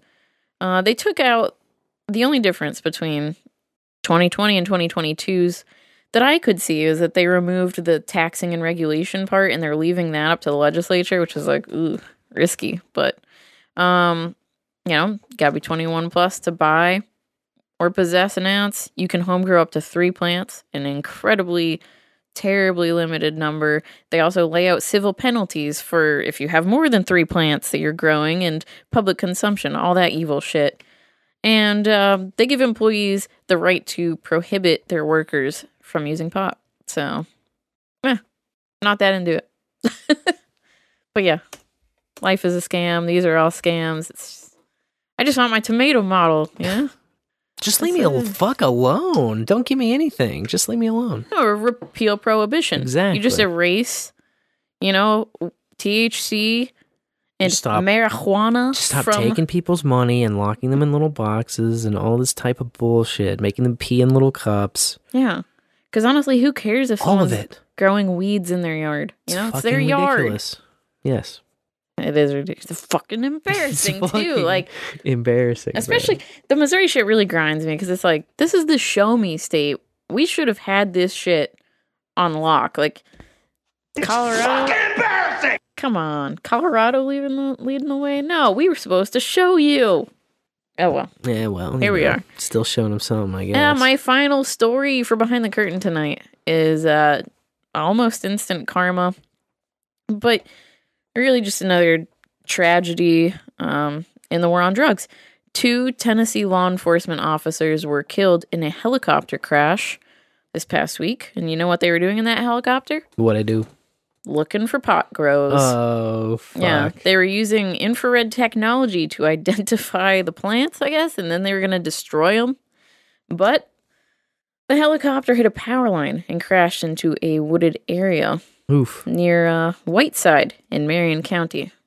So, That's a dumb place to keep bowls. yeah, just uh, another soldier lost in this war, too, on the law enforcement side. Rough. But still, you know, it's like, it's just, let's fucking end this, you know? Yeah, you don't gotta It's be so playing dumb. fucking GI Joe up in the air all dangerously. You know, you put yourself at risk. You put people around you on Yeah. the ground at risk. And your plan is to destroy lives. Destroy plants, destroy lives. burning through taxpayer money to Yeah. do it all to go play Rambo and burn plants down and all this bullshit. Like, so expensive to fly a helicopter, man. I know. And then it's expensive to burn people's weed down, you know? Like you're economic slapping your own people. Yep. They love it though. You know, that's how they get paid, I guess. It's crazy, man. The whole thing is way out of control. Yeah. In time in terms of time, money, not putting a dent on the whole thing. I don't know. It's just so disappointing. Yeah, it really is. But you know what's not disappointing? No what? The Rev and his metal moments. Oh, the return of the Rev. Yeah, absolutely. Yeah, no disappointment at all there. Uh our friend the Rev has procured a new machine, a new laptop. Woohoo! Uh, I haven't heard the details of how or why yet, but uh, The karma worked. I don't even care. Yeah, we just, you know, put the love out and the Rev uh, found a laptop.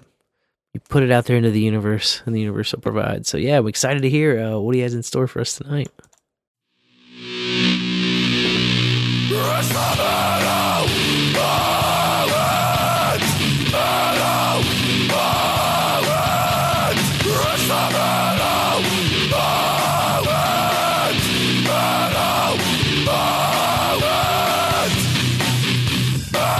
In the bowl and in the morning. This here is Sir Reverend Cybertrucker and Kenny and Grogu with this week's Metal Moment. Over the next five weeks, I'm going to take y'all on a spin around my own personal playlist, just to give you a taste of what it's like to actually be in the cab of my truck while I'm tooling down the road. Now, the Nooran sisters are a pair of devotional Sufi singers, and they've got very nice voices, I gotta tell you. And Andre Antunes, a YouTuber from Portugal, decided he wanted to know what it would sound like if one of their songs had the music written by the Red Hot Chili Peppers. Occupying the number one spot on my personal playlist, this is What If Red Hot Chili Peppers Were From India?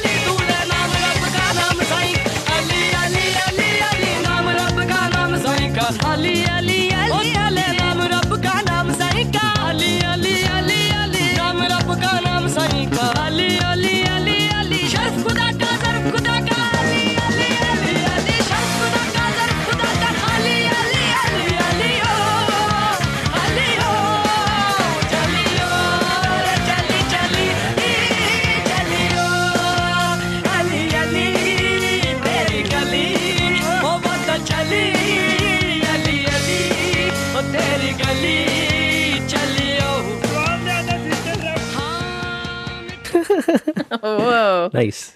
That was epic. Yeah, I could definitely have that uh, chili pep feel to it. Yeah. And the guitar. Yeah, nice one, Rev. Good to have you back, my man. Hell yeah. Number one on your playlist. Very cool. Now you got a taste of uh, life on the road with the Rev. You could also uh, follow Rev Cybertrucker, by the way, at Rev Cybertrucker at NoAgendaSocial.com. That's right. It's always asking for opinions and weigh-ins and such. Uh, you can also slap some opinions on into our voicemail. Uh, we talk about a first time I ever topic every week, and uh, all you got to do to participate is call 816-607-3663 or text it in. We're talking this week about the first time I ever reconnected with a lost passion. Maybe you had it, you were into it, and then it just drifted away sometime. Well, we want to hear about it. Uh, this bowler might have shared something with us. Hey, bowlers. Hey. Uh, first time I ever reconnected with a lost passion. Well, I don't know. It's there's uh, that could be interpreted many different ways, but I, I think the biggest passion that I reconnected with, um, certainly, and probably maybe the first time I've reconnected with a passion in a long time, it really comes down to a passion for life.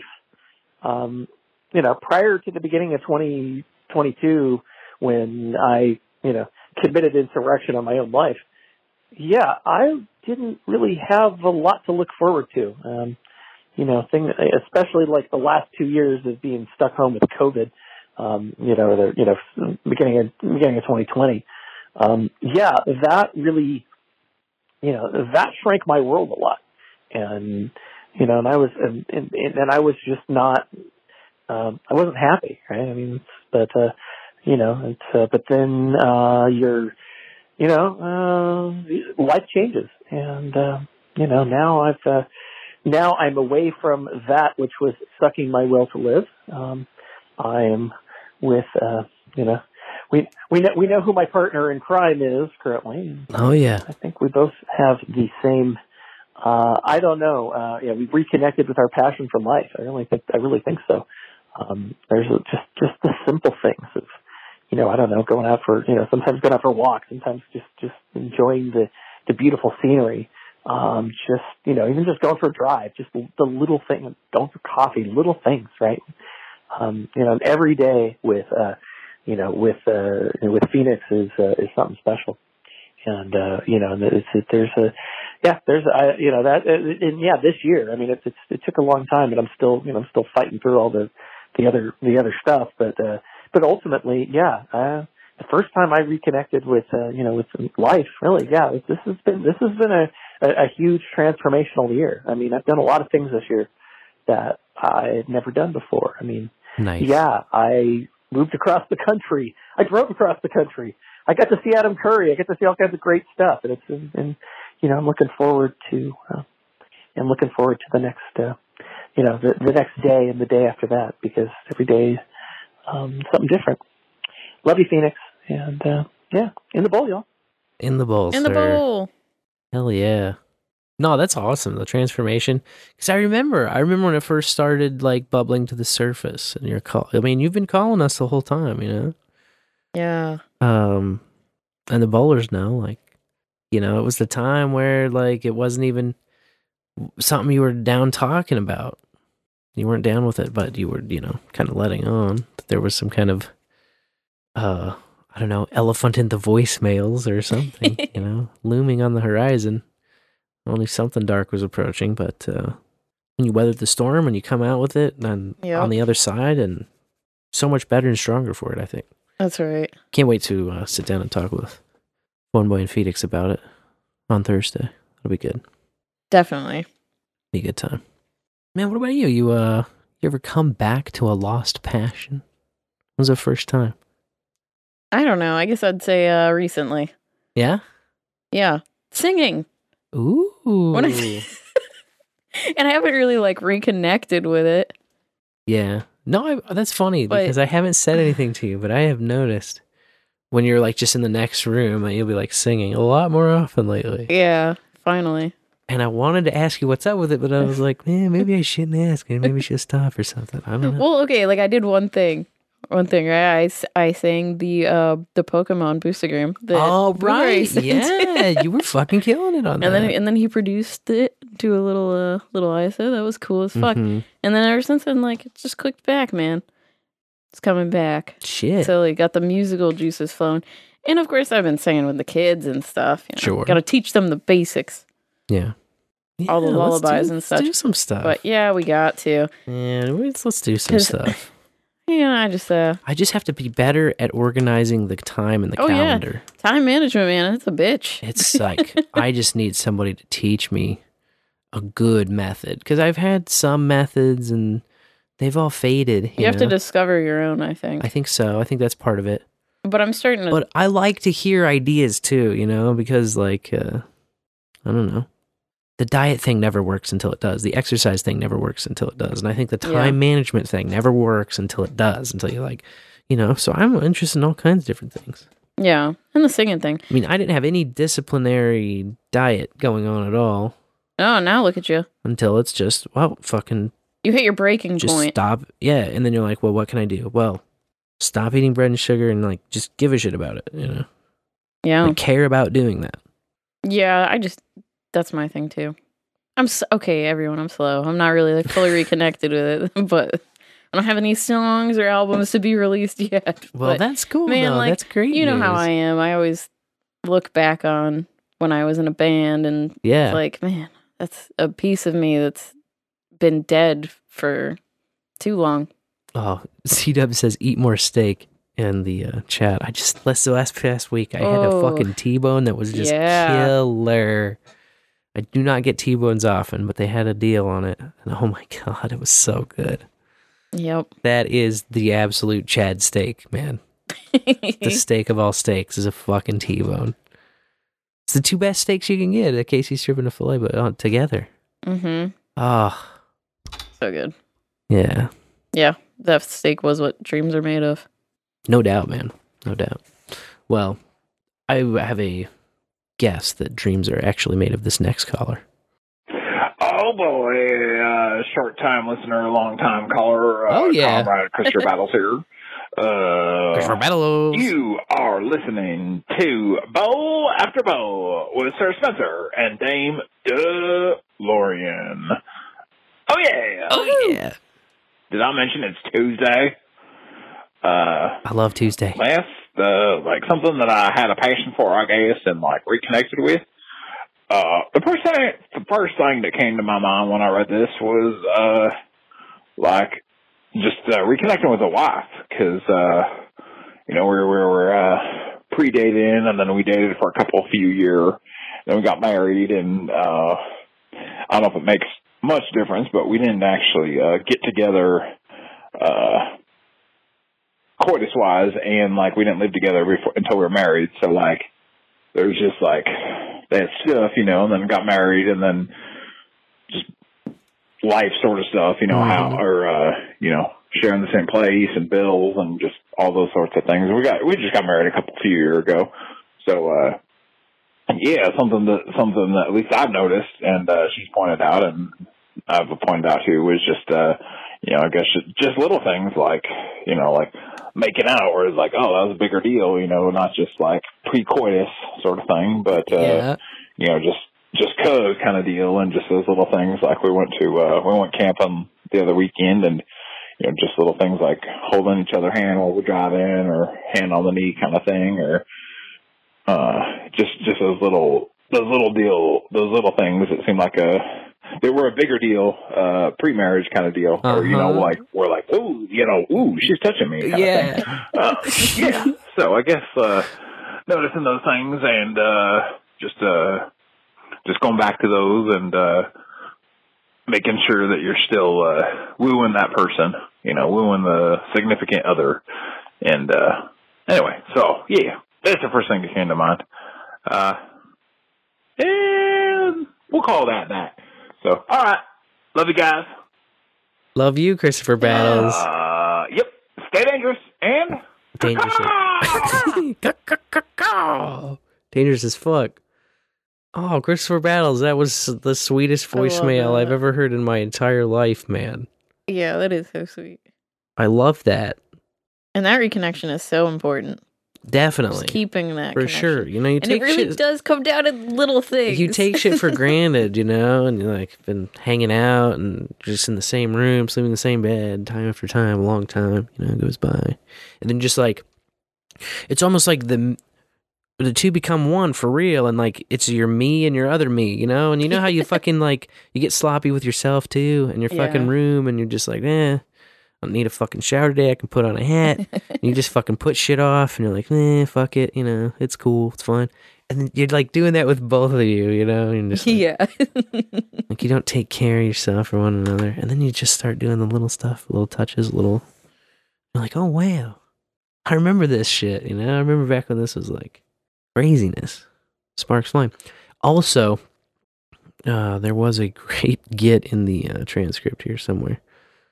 It was like, uh, oh, ruin the significant. Ruin the significant. Jeez. ruin the significant. Uh, no, I think it's fucking. Yeah, I love that. You have to keep that, like the sparks too, next to the flame. The flame's always burning, but Exactly. it's like the fireworks and the the butterflies in your stomach. When you can So- get the butterflies back, like when he said the hand on the knee when driving, that really touched me because that's like that's a big woo point for me. I was like, yes, very important. Very important. I love that. No, it's fantastic. That touched me. Yeah. Christopher Battles. See the the I I predicted it. What dreams are made of? What dreams are made of. Christopher Battles. I was all I could do to not step step on the shit at the beginning because it was so fucking perfect. Yes, yeah. Those are great stingers. Remind me also, I should probably just like comb through voicemails and put some Clip stuff things. together. You know? Yeah, there's great content in the voicemails. Yeah. Write it of our- on the to-do list. All of our favorite bowlers are in there. Yeah. Um yeah, I've I've lost passion reignited for me. I've had probably a few, but um I was trying to think of a first time thing and I think it's hard. oh, you know what? That totally fucked me. I think it's really hard to like pick the first time because like a Uh. revisited passion like I can remember the ones that I'm revisiting now, you know. Yeah. But then I've gone through some and like I think the first one I think maybe w- with the kids and the round of kids it was like resparking stuff from like my childhood and what I'd want to Uh-huh. like teach them, you know. yeah. And the first one that really hit me was doing magic and like little just hand tricks and sleight of hand and doing magic for the kids, you know yeah. And it's different now because on this side of it when they're like dad do magic it's like you gotta like look around and be like well what could i do magic with like just right around here you know Mhm. um But you always make it happen. i try to do something yeah because like really what it's mean like do magic is like oh, hey be real sneaky yes, yeah, exactly. do something sneaky that I, I don't know how it happened. Like that's all fucking street magic and all that, you know, parlor magic is. Just sneaky shit where you're like, what did he do? Where did it go? How did what? What is that? So yeah, what I'm trying to say is it's easy to do for kids. I know you're gonna have to keep up in your game as they get older. well, I want to teach them some shit too. You know what I mean? yeah, we already have some uh, Christmas presents picked out of used the to do- magical variety. uh, when I was a kid, I used to do a bunch of different stuff, but I had this one that was my favorite. It was like my fucking dealio, where you'd it was it was like a series of stuff where you'd f- do a do a force deal of a card, which is a common component in a lot of card tricks, and then you'd uh, eventually end up showing them a bowl of fruit, and then you like force them to pick the orange that you want them to pick out of the bowl, and then you cut it open. There's their fucking card, and then you Nice. Find like oh shit the card's missing a corner and then like oh there's the cor-, you know like this whole rigmarole of like shit that goes down that just keeps on just like crescendoing like there's a hit there's a payoff there's a payoff there's a payoff. It was like i loved it. Wow, had a whole routine. yeah i had a whole thing i would do like a family. How old were you? oh probably between 9 and 12 is when i was like super into magic. Still adorable. Yeah. Too.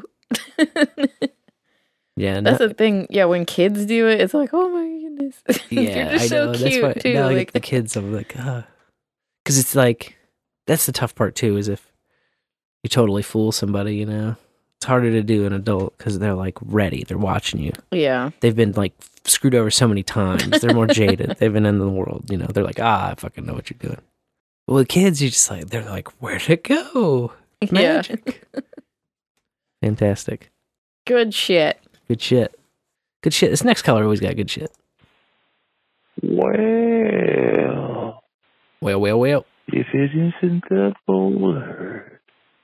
Oh, there's Fancy meeting you here. in the bowl. It's weird. I, uh, It's pretty weird. first time I, uh, what was it? You know, I should always double check what it called to the voice. Passion, passion berry, passion fruit. Reconnect with the passion. Yeah. Yeah. Um, it's a tough one too, man. It is a tough one, right? SeeDub's got all deep on us. Things I'm really passionate about, I never. It seems that way anyway for now. That I never just uh, lose the passion. Yeah, they just keep kindling. I still play guitar. I still do music. I still do podcasting. I uh, I, uh, still call in the bowl after bowl. There you go. So you know, I, I keep the passions. Yeah. I guess really, the first time I ever reconnected with a passion, though, uh, I got so fucked up Whoa. at this party that I forgot that I had already gotten high. I got high again. Nice. That happened sometime later too. I got so fucking high I forgot that I had gotten high, so I got high. I think that counts. Fucking hey, that counts. Um, Just counted it. yeah. Unless it's like old passionate flames. Um, that's happened. I guess the first time that was like uh, with a girlfriend from high school, and the reconnection was so fucking terrible. Uh oh. First time I ever did this. Uh, instead of being faced with the fact that I might have to hook up with her again, you know, after the reconnection, Mm. I just told her I was gay. I was like, well, guess what? Just had a revelation. Your pussy, your pussy made me realize I'm fucking gay. Adios, puta. And uh, I was out. Oh. Savage. Hope you guys are doing great. Yeah, absolutely. Love your show. Oh. Fucking love it. Fucking love you, Fletcher. Fucking boost with that sound money. Mm, mm, mm. And the scoop. Uh, What a passionate dude. yeah. Full of the passion, no doubt, no doubt. Uh, if nobody uh, has done the Hog Story experience over at hogstory.net, so I don't know what the fuck you're on. You gotta go over there and check it out. Yeah, a smoker's off to the side. That's right. Not a joke. Um, in fact, Is that Try a fact? taste. Guaranteed to blow your mouth's mind. I'm Sorry. you were taking a minute, so I know there was this minute, and then I was like, fine, and I'm like, yeah, and then I spoke, and then I stepped on your clips. so- DS will get rid of it later, and yeah, who knows? See, I broke my own rule. Broken your own rule. Well, you know, when you've broken all the rules, there's only th- one thing left to say. Ah, fuck it, dude. Let's go bowling. Well, usually we tr- pick a first time ever for next week before we go bowling, Well, but you can pick one while we're walking Okay. to the alley. Yeah. You know, I mean, I got my list somewhere in my pocket. Yeah, here. I gotta find the powder ball too, and right. My put my bowling shoes on. Shoes are in the trunk as always. But uh, let's see. We had uh, first time I ever fucked my roommate. Went to the DMV. Moved out of hometown. Played Magic the Gathering. First time I ever got a boostagram was suggested in the chat by SeeDubs. Ooh. Yeah, first time I ever got a boostagram. That's gonna be added to the list here. What do you think? Anything jump out at you? Oh, I can cross off Lost Passion. That's what I love is that uh, at this segment is always when I cross off the last one. Yeah, that's good. Keep you on track. This fucking pen sucks. I need this one. Oh, I'm glad I handed you that one before. Why do people make some pens that suck? Don't waste your time on the Papermate Gel Point Seven. Sucks. Don't do it. You heard it. Just don't. Just trying to save you some time. Eeny, meeny, miny, mo. And then Fuck my roommate with my toe. Uh, okay. Okay, Uh, well, I first time I ever fucked my roommate will be the Yeah, next topic go. for the next week. and uh, you can weigh in at 816-607-3663. Uh, and now I we can't can wait go, to hear about that. Yeah, we can go bowling. Ah, fuck it, dude. Let's go bowling. yeah. Well, New Yorkers under the age of 21 can no longer buy whipped cream. Oh no. Yeah. Um, sorry, I had to whip it before I Whip it good. I had to whip it before I slipped it. Yeah. Ugh. you know why. Yeah, because it's cruelty, right? Because you can get high. oh my god. Whipped cream. Because of nitrous. whippets? They banned the whipped cream because The of the can fucking... yeah, like you can't buy a can of whipped cream unless you're 21 in the state of New York because whippets. Recalcitrant boomer. Exactly. Now this law passed last fall and Are they gonna ban gas because you can fucking huff it? Are they gonna and ban? you have to 21 plus, I'm sure someday. 21 plus. You're gonna be 21 to pump gas because uh, it can make you high if you don't uh, use it properly. Yeah, and if you're 21, you're you know totally responsible and going to use everything properly, just as it was intended by the manufacturer. Uh, well, anyways, yeah. So if you uh, are a shop and you sell a can of whipped cream to someone under 21, which isn't even a minor, you know, like 18, you're an adult. It's, I, this 21 number is so gross to me. Uh, you will be charged $250 to $500 in fines. And uh, I was just wondering, like, why are they coming after the whippets so hard? You know, like, w- what happened? why? What triggered them Yeah, to make this deal? ban, this law against whippets? Uh, so I decided to look up how many people have died from whippets. and you know the number that I got? Was it? uh 69, 69, dudes! Not quite, not quite. It was 56, but that's between the years of 2001 and 2020. Oh my god! What a fucking epidemic! 56. Yeah, and, and that's what kills me is in all these articles they end it It's almost three a year, bro. they end them with overdose statistics as if there's any correlation between doing whippets and shooting up. you know, or popping a bunch of pills this- and mixing it with alcohol. How old you got to be to buy a fucking can Oh, of air duster? duster? This was ninety nine cents on my uh On that third trip to Micro yeah my micro center spree. I got a little bit of duster. 21. The mustache told them you're over 21, so they didn't card you. I'm just kidding. it's Missouri. Come on. Yeah, you can get what you need in Show Me State. Yeah, that's right. We'll show you a good time. Get you what you need. Yeah. So that was kind of that was such a gross story to me. Yeah, Oh well. I don't live in New York. right. Uh, for a variety of reasons, I guess. yeah. But it's just whipped cream, man. You poor bastards. I- you gotta fight back. You gotta. You can't take this shit anymore, New York. Come on. I know. Uh, Someone's got to give. Someone's got to stand up. Uh, a New Jersey man was just sentenced uh, for ring fraud, pretending to be Tom Brady selling Super Bowl rings. yeah, he got three Nice. three years in federal prison. Twenty five year old. like, how many times could Tom Brady sell his ring? Well, here's the thing the ring thing. if you uh, are in the club, then whatever, you can order a smaller version of the championship rings, the Super Bowl championship rings, for friends and family. They're friend and family rings. Okay. Okay, but I think you ha- would have to be a player, you know, or someone affiliated with the team to order it.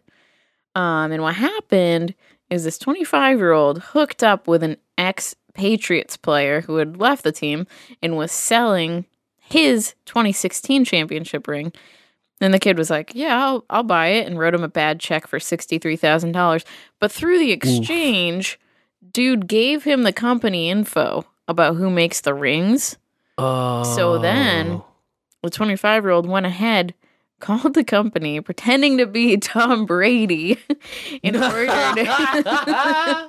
and ordered three family and friend rings with Brady engraved on them, claiming that they were gifts for his uh, kiddos, I guess. Oh shit. And then he met up with a broker in Orange County who was going to buy the rings off of him for like $81,000 each. yeah. Um, something spooked him. He tried to back out.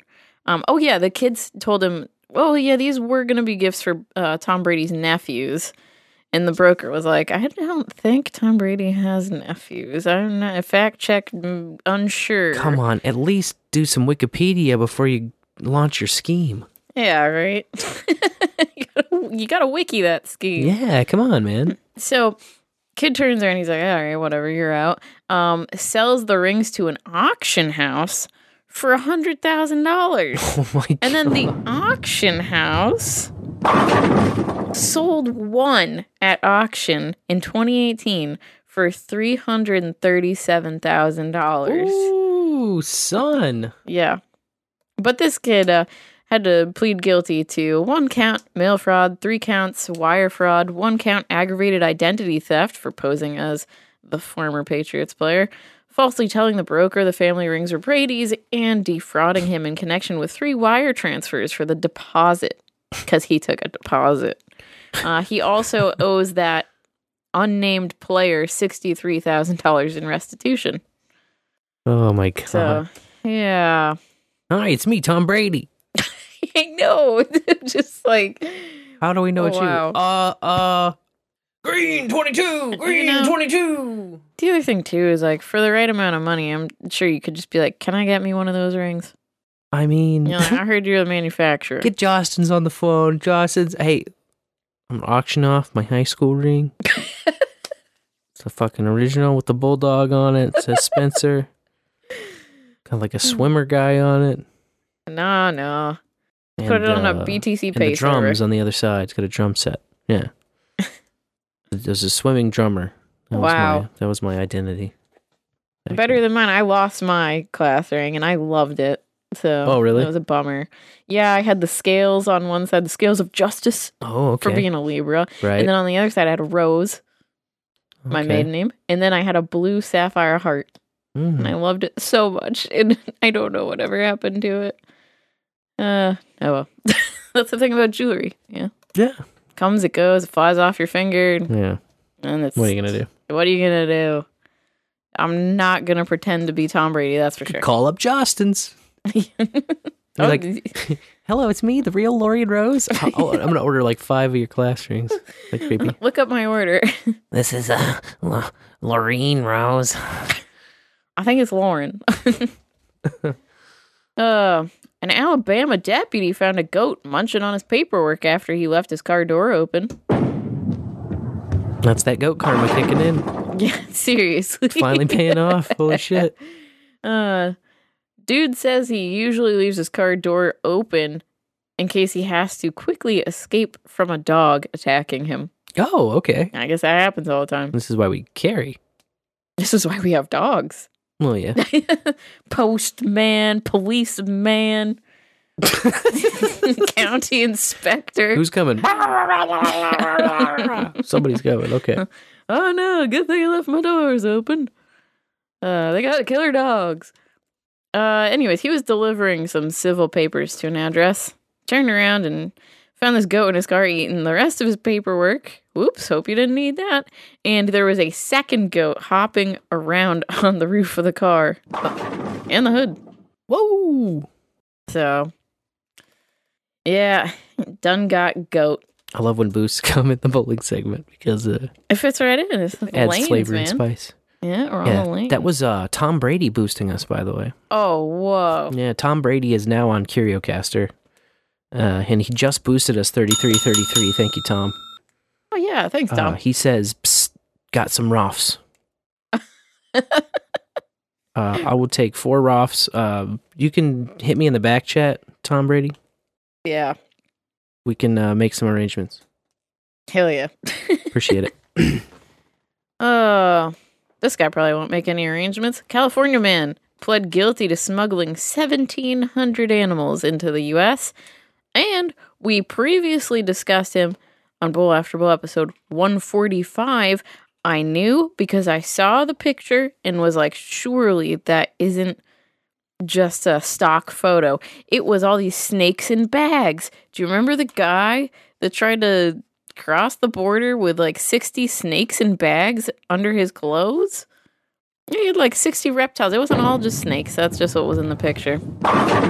He bagged them up in plastic bags, put them in his clothes, and tried to come across the border from Mexico to resell them here Bold move. sad story uh, is that um, not all of those reptiles made it.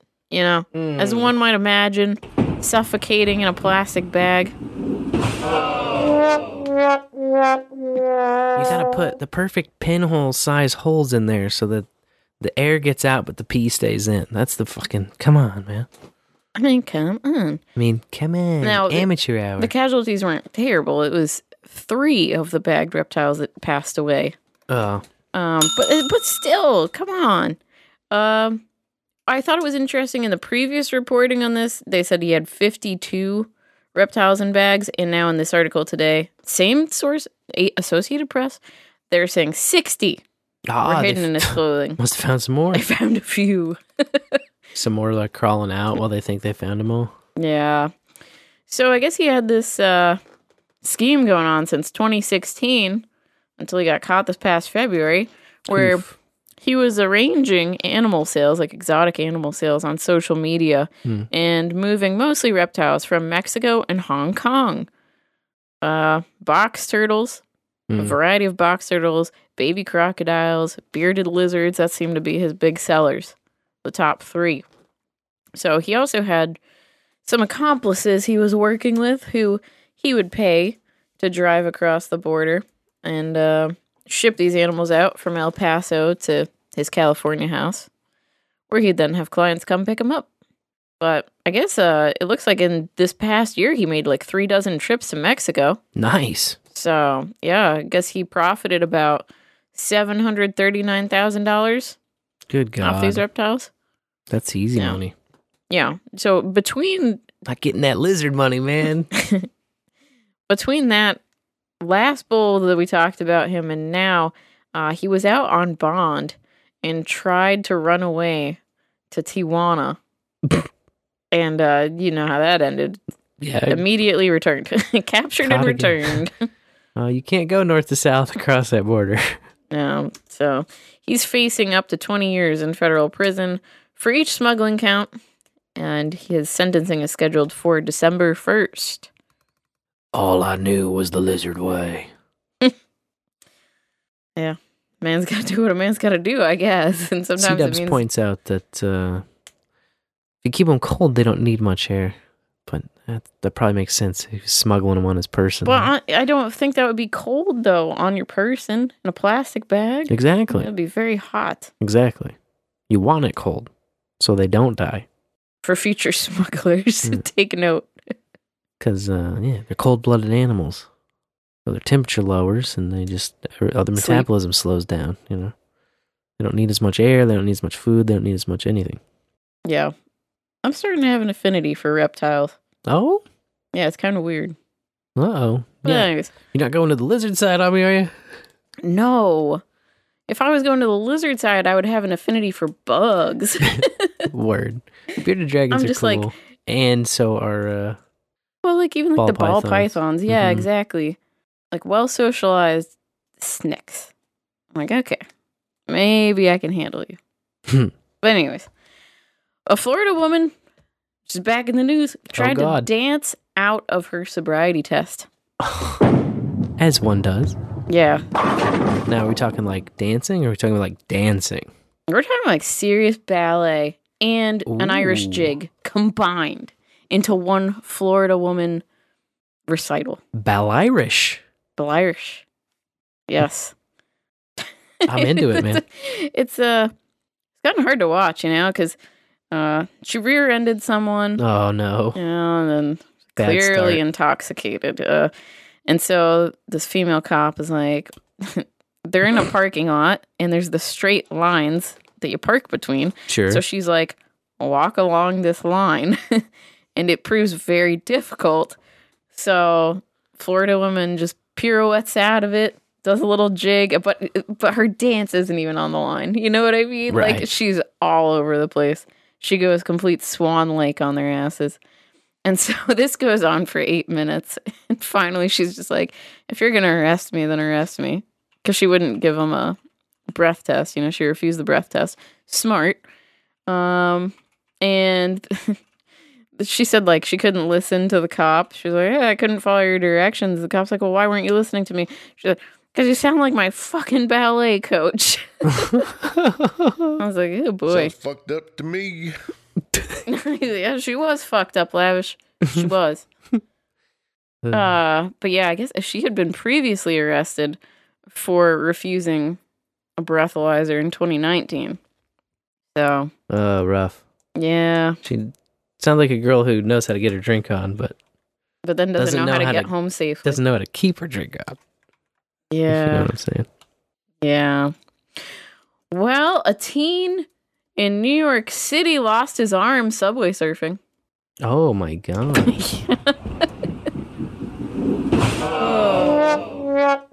It's not funny. It seems It's not worth fun. it, It's totally not worth. I don't know.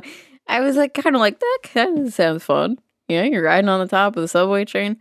Problem isn't you, you fall off and you're under the train, and get hit, and for him, like his arm got totally taken off. Fuck. Yeah, 15 years old too. When I say teen, like mid-teen, young teen. Uh, yeah. So, um, the train moved and he got up. You know, adrenaline rush, and people pulled him off the tracks, but he had no arm. And uh, they got him to the hospital and they were able to get his arm to the hospital too. They found it at the next stop. Oh my god. Can you imagine? Uh, picture, picture this. You're standing on the the waiting pad or whatever you call it between the two, you know, subway trains, just waiting for your train. Train pulls out, going in the direction that you're not. You look down onto the tracks, and there's a motherfucking arm laying there. oh Jesus. Ah, That's Yeah. terrifying. Like that. That. Uh, I don't know. Being that person to be like, hey, I got an arm here. Like that seems like worse than losing the arm. Yeah, because at least you know what's going on. You're like, oh, I'm fuck. I'm under the train. I'm probably gonna die. Oh my god, I'm alive, but I can't feel anything on this side.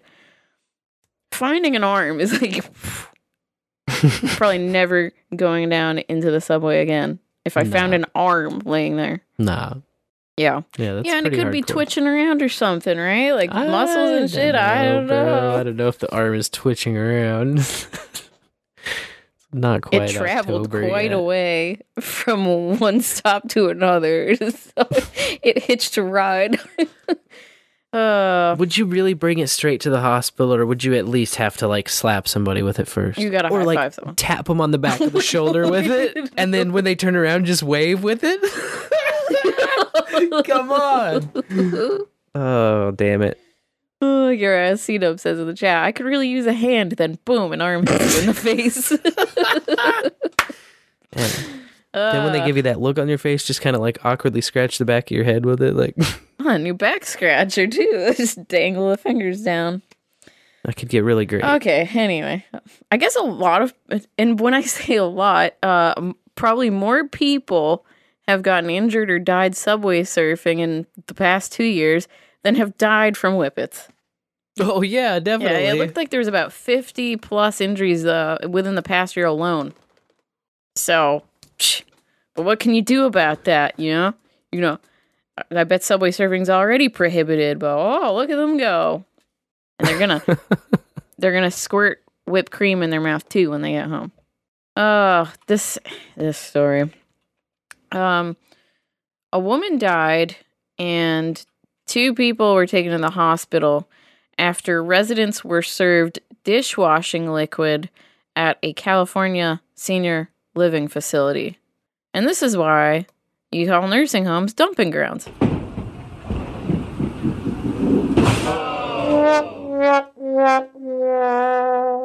Yeah.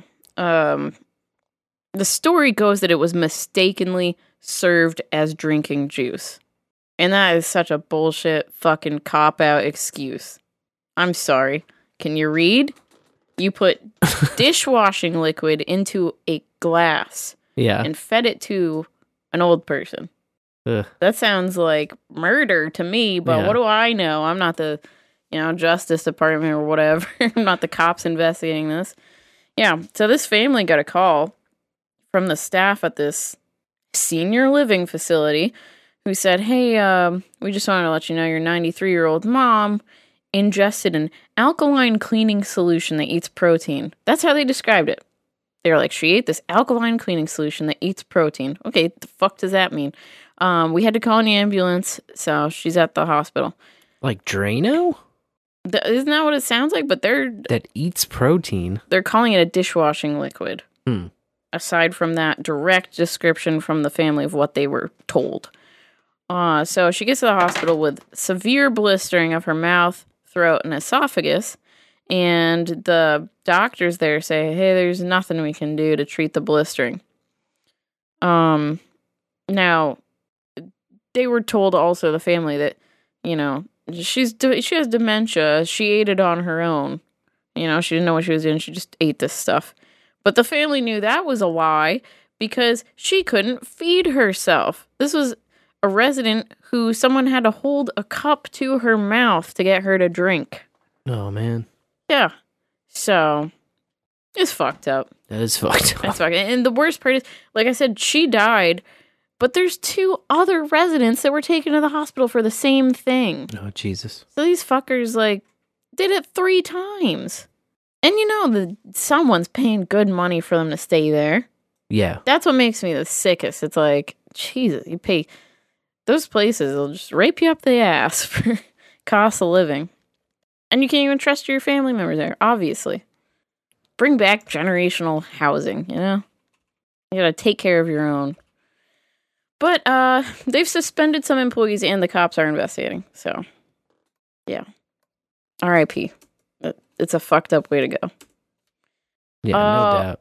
Another New York, New York City coming uh, through in the lanes. A woman fell through her bathroom floor in New York City and landed in the basement. Oh, But what's weird is, yeah, she was a first floor tenant.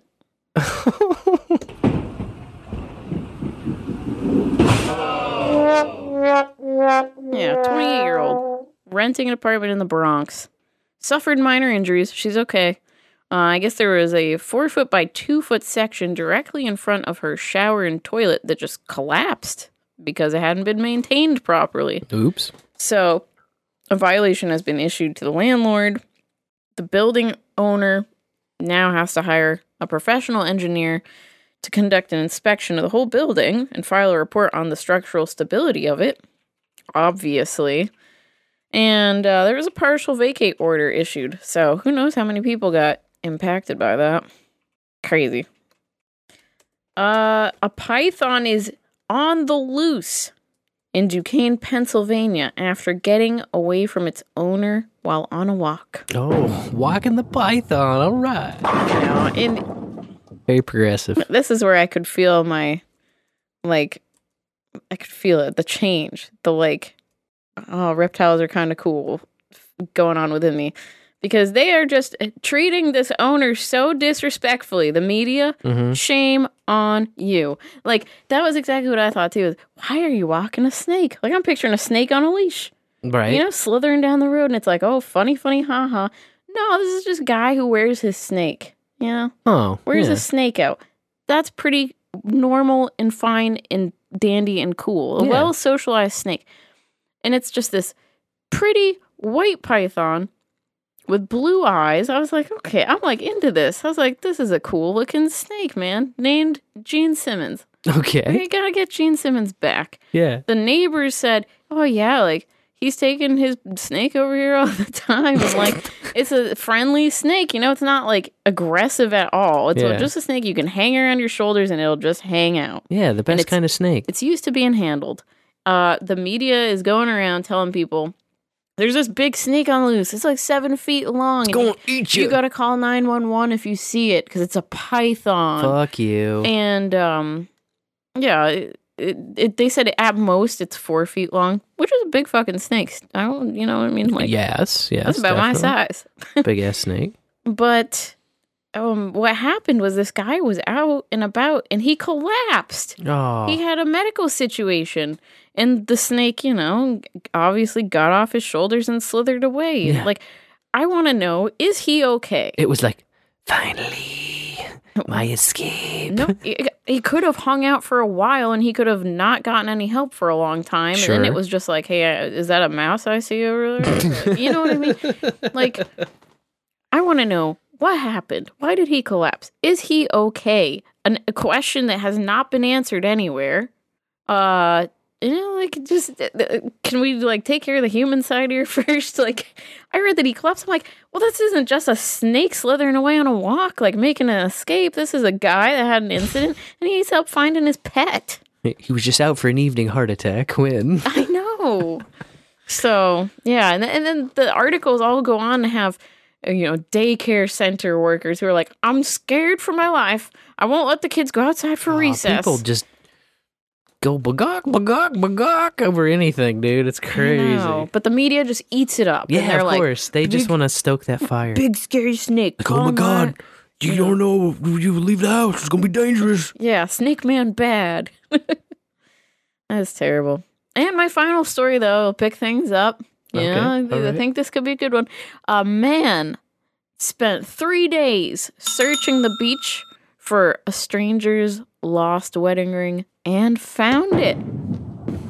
All right. Yeah. This was a, um a Massachusetts woman visiting uh, New Hampshire beach, and I guess she was playing football with her husband in like waist deep water, and you know, chucked the ball, and then boom, there goes the ring. This shit just happens, and uh, it was her great grandmother's ring, so it was an heirloom, you know, Mm-hmm. not it was special. Ah, so she, you know, started putting up posts and stuff about it, and um, contacted some metal detecting groups. They're just like hobby treasure hunters. Hey, you know, I lost this ring. It's really important to me. It'd be really cool if someone just happened to find it, but you know, I'm not going to get my hopes up. Well, he spent three damn days on that beach and he waded out in the water and stuff, and he found it four inches under the sand like eight Wow. days later after she lost it, which is crazy because a week goes by. Man, I would be thinking that it is gone forever. No doubt. But it's a quite a fancy ring. It's quite lavish. Quite lavish. Wow, that one was hot. Hot clip. Hot clip inbound. Yeah, hot clip coming through. Hot clip. Isn't that that band you like, Hot Clip? Oh yeah, yeah, almost as much as the uh, the the My Little Pony theme song that was stuck in my head after the show last week. Oh yeah, you had it stuck in your head. Yeah, I did. Maybe this will get stuck in your head. I think it's got a chance, man. I think it's got a chance. Well, the bowlers have been stuck in our heads all night. Thank you for hanging out. Appreciate you. Much love to you. Drop on by uh, Thursday night when we hang out with Funboy and Phoenix Heck yeah. over there at Lotus Effect. And don't forget, Bowls with Buds, live this Sunday right after the big show, No Agenda. It's going to be a fantastic time. Have Eric Yakes with us, author of Seventh Property. And, uh, of course, every Tuesday night we return at right around 9 Central. We start warming the stream up with a little bit of tunage. Right after the DH Unplugged show wraps its final words. Throughout all of that, you know I will remain Sir Spencer, Wolf of Kansas City. And I'll be Dame DeLorean. May your bowls burn ever brighter.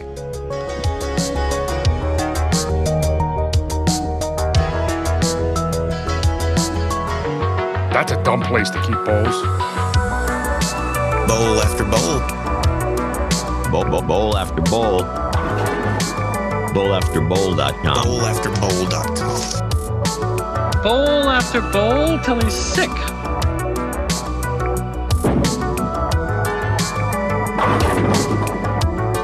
So when are we smoking some weed? Dance and move your legs around. You can't. bowlafterbowl.com.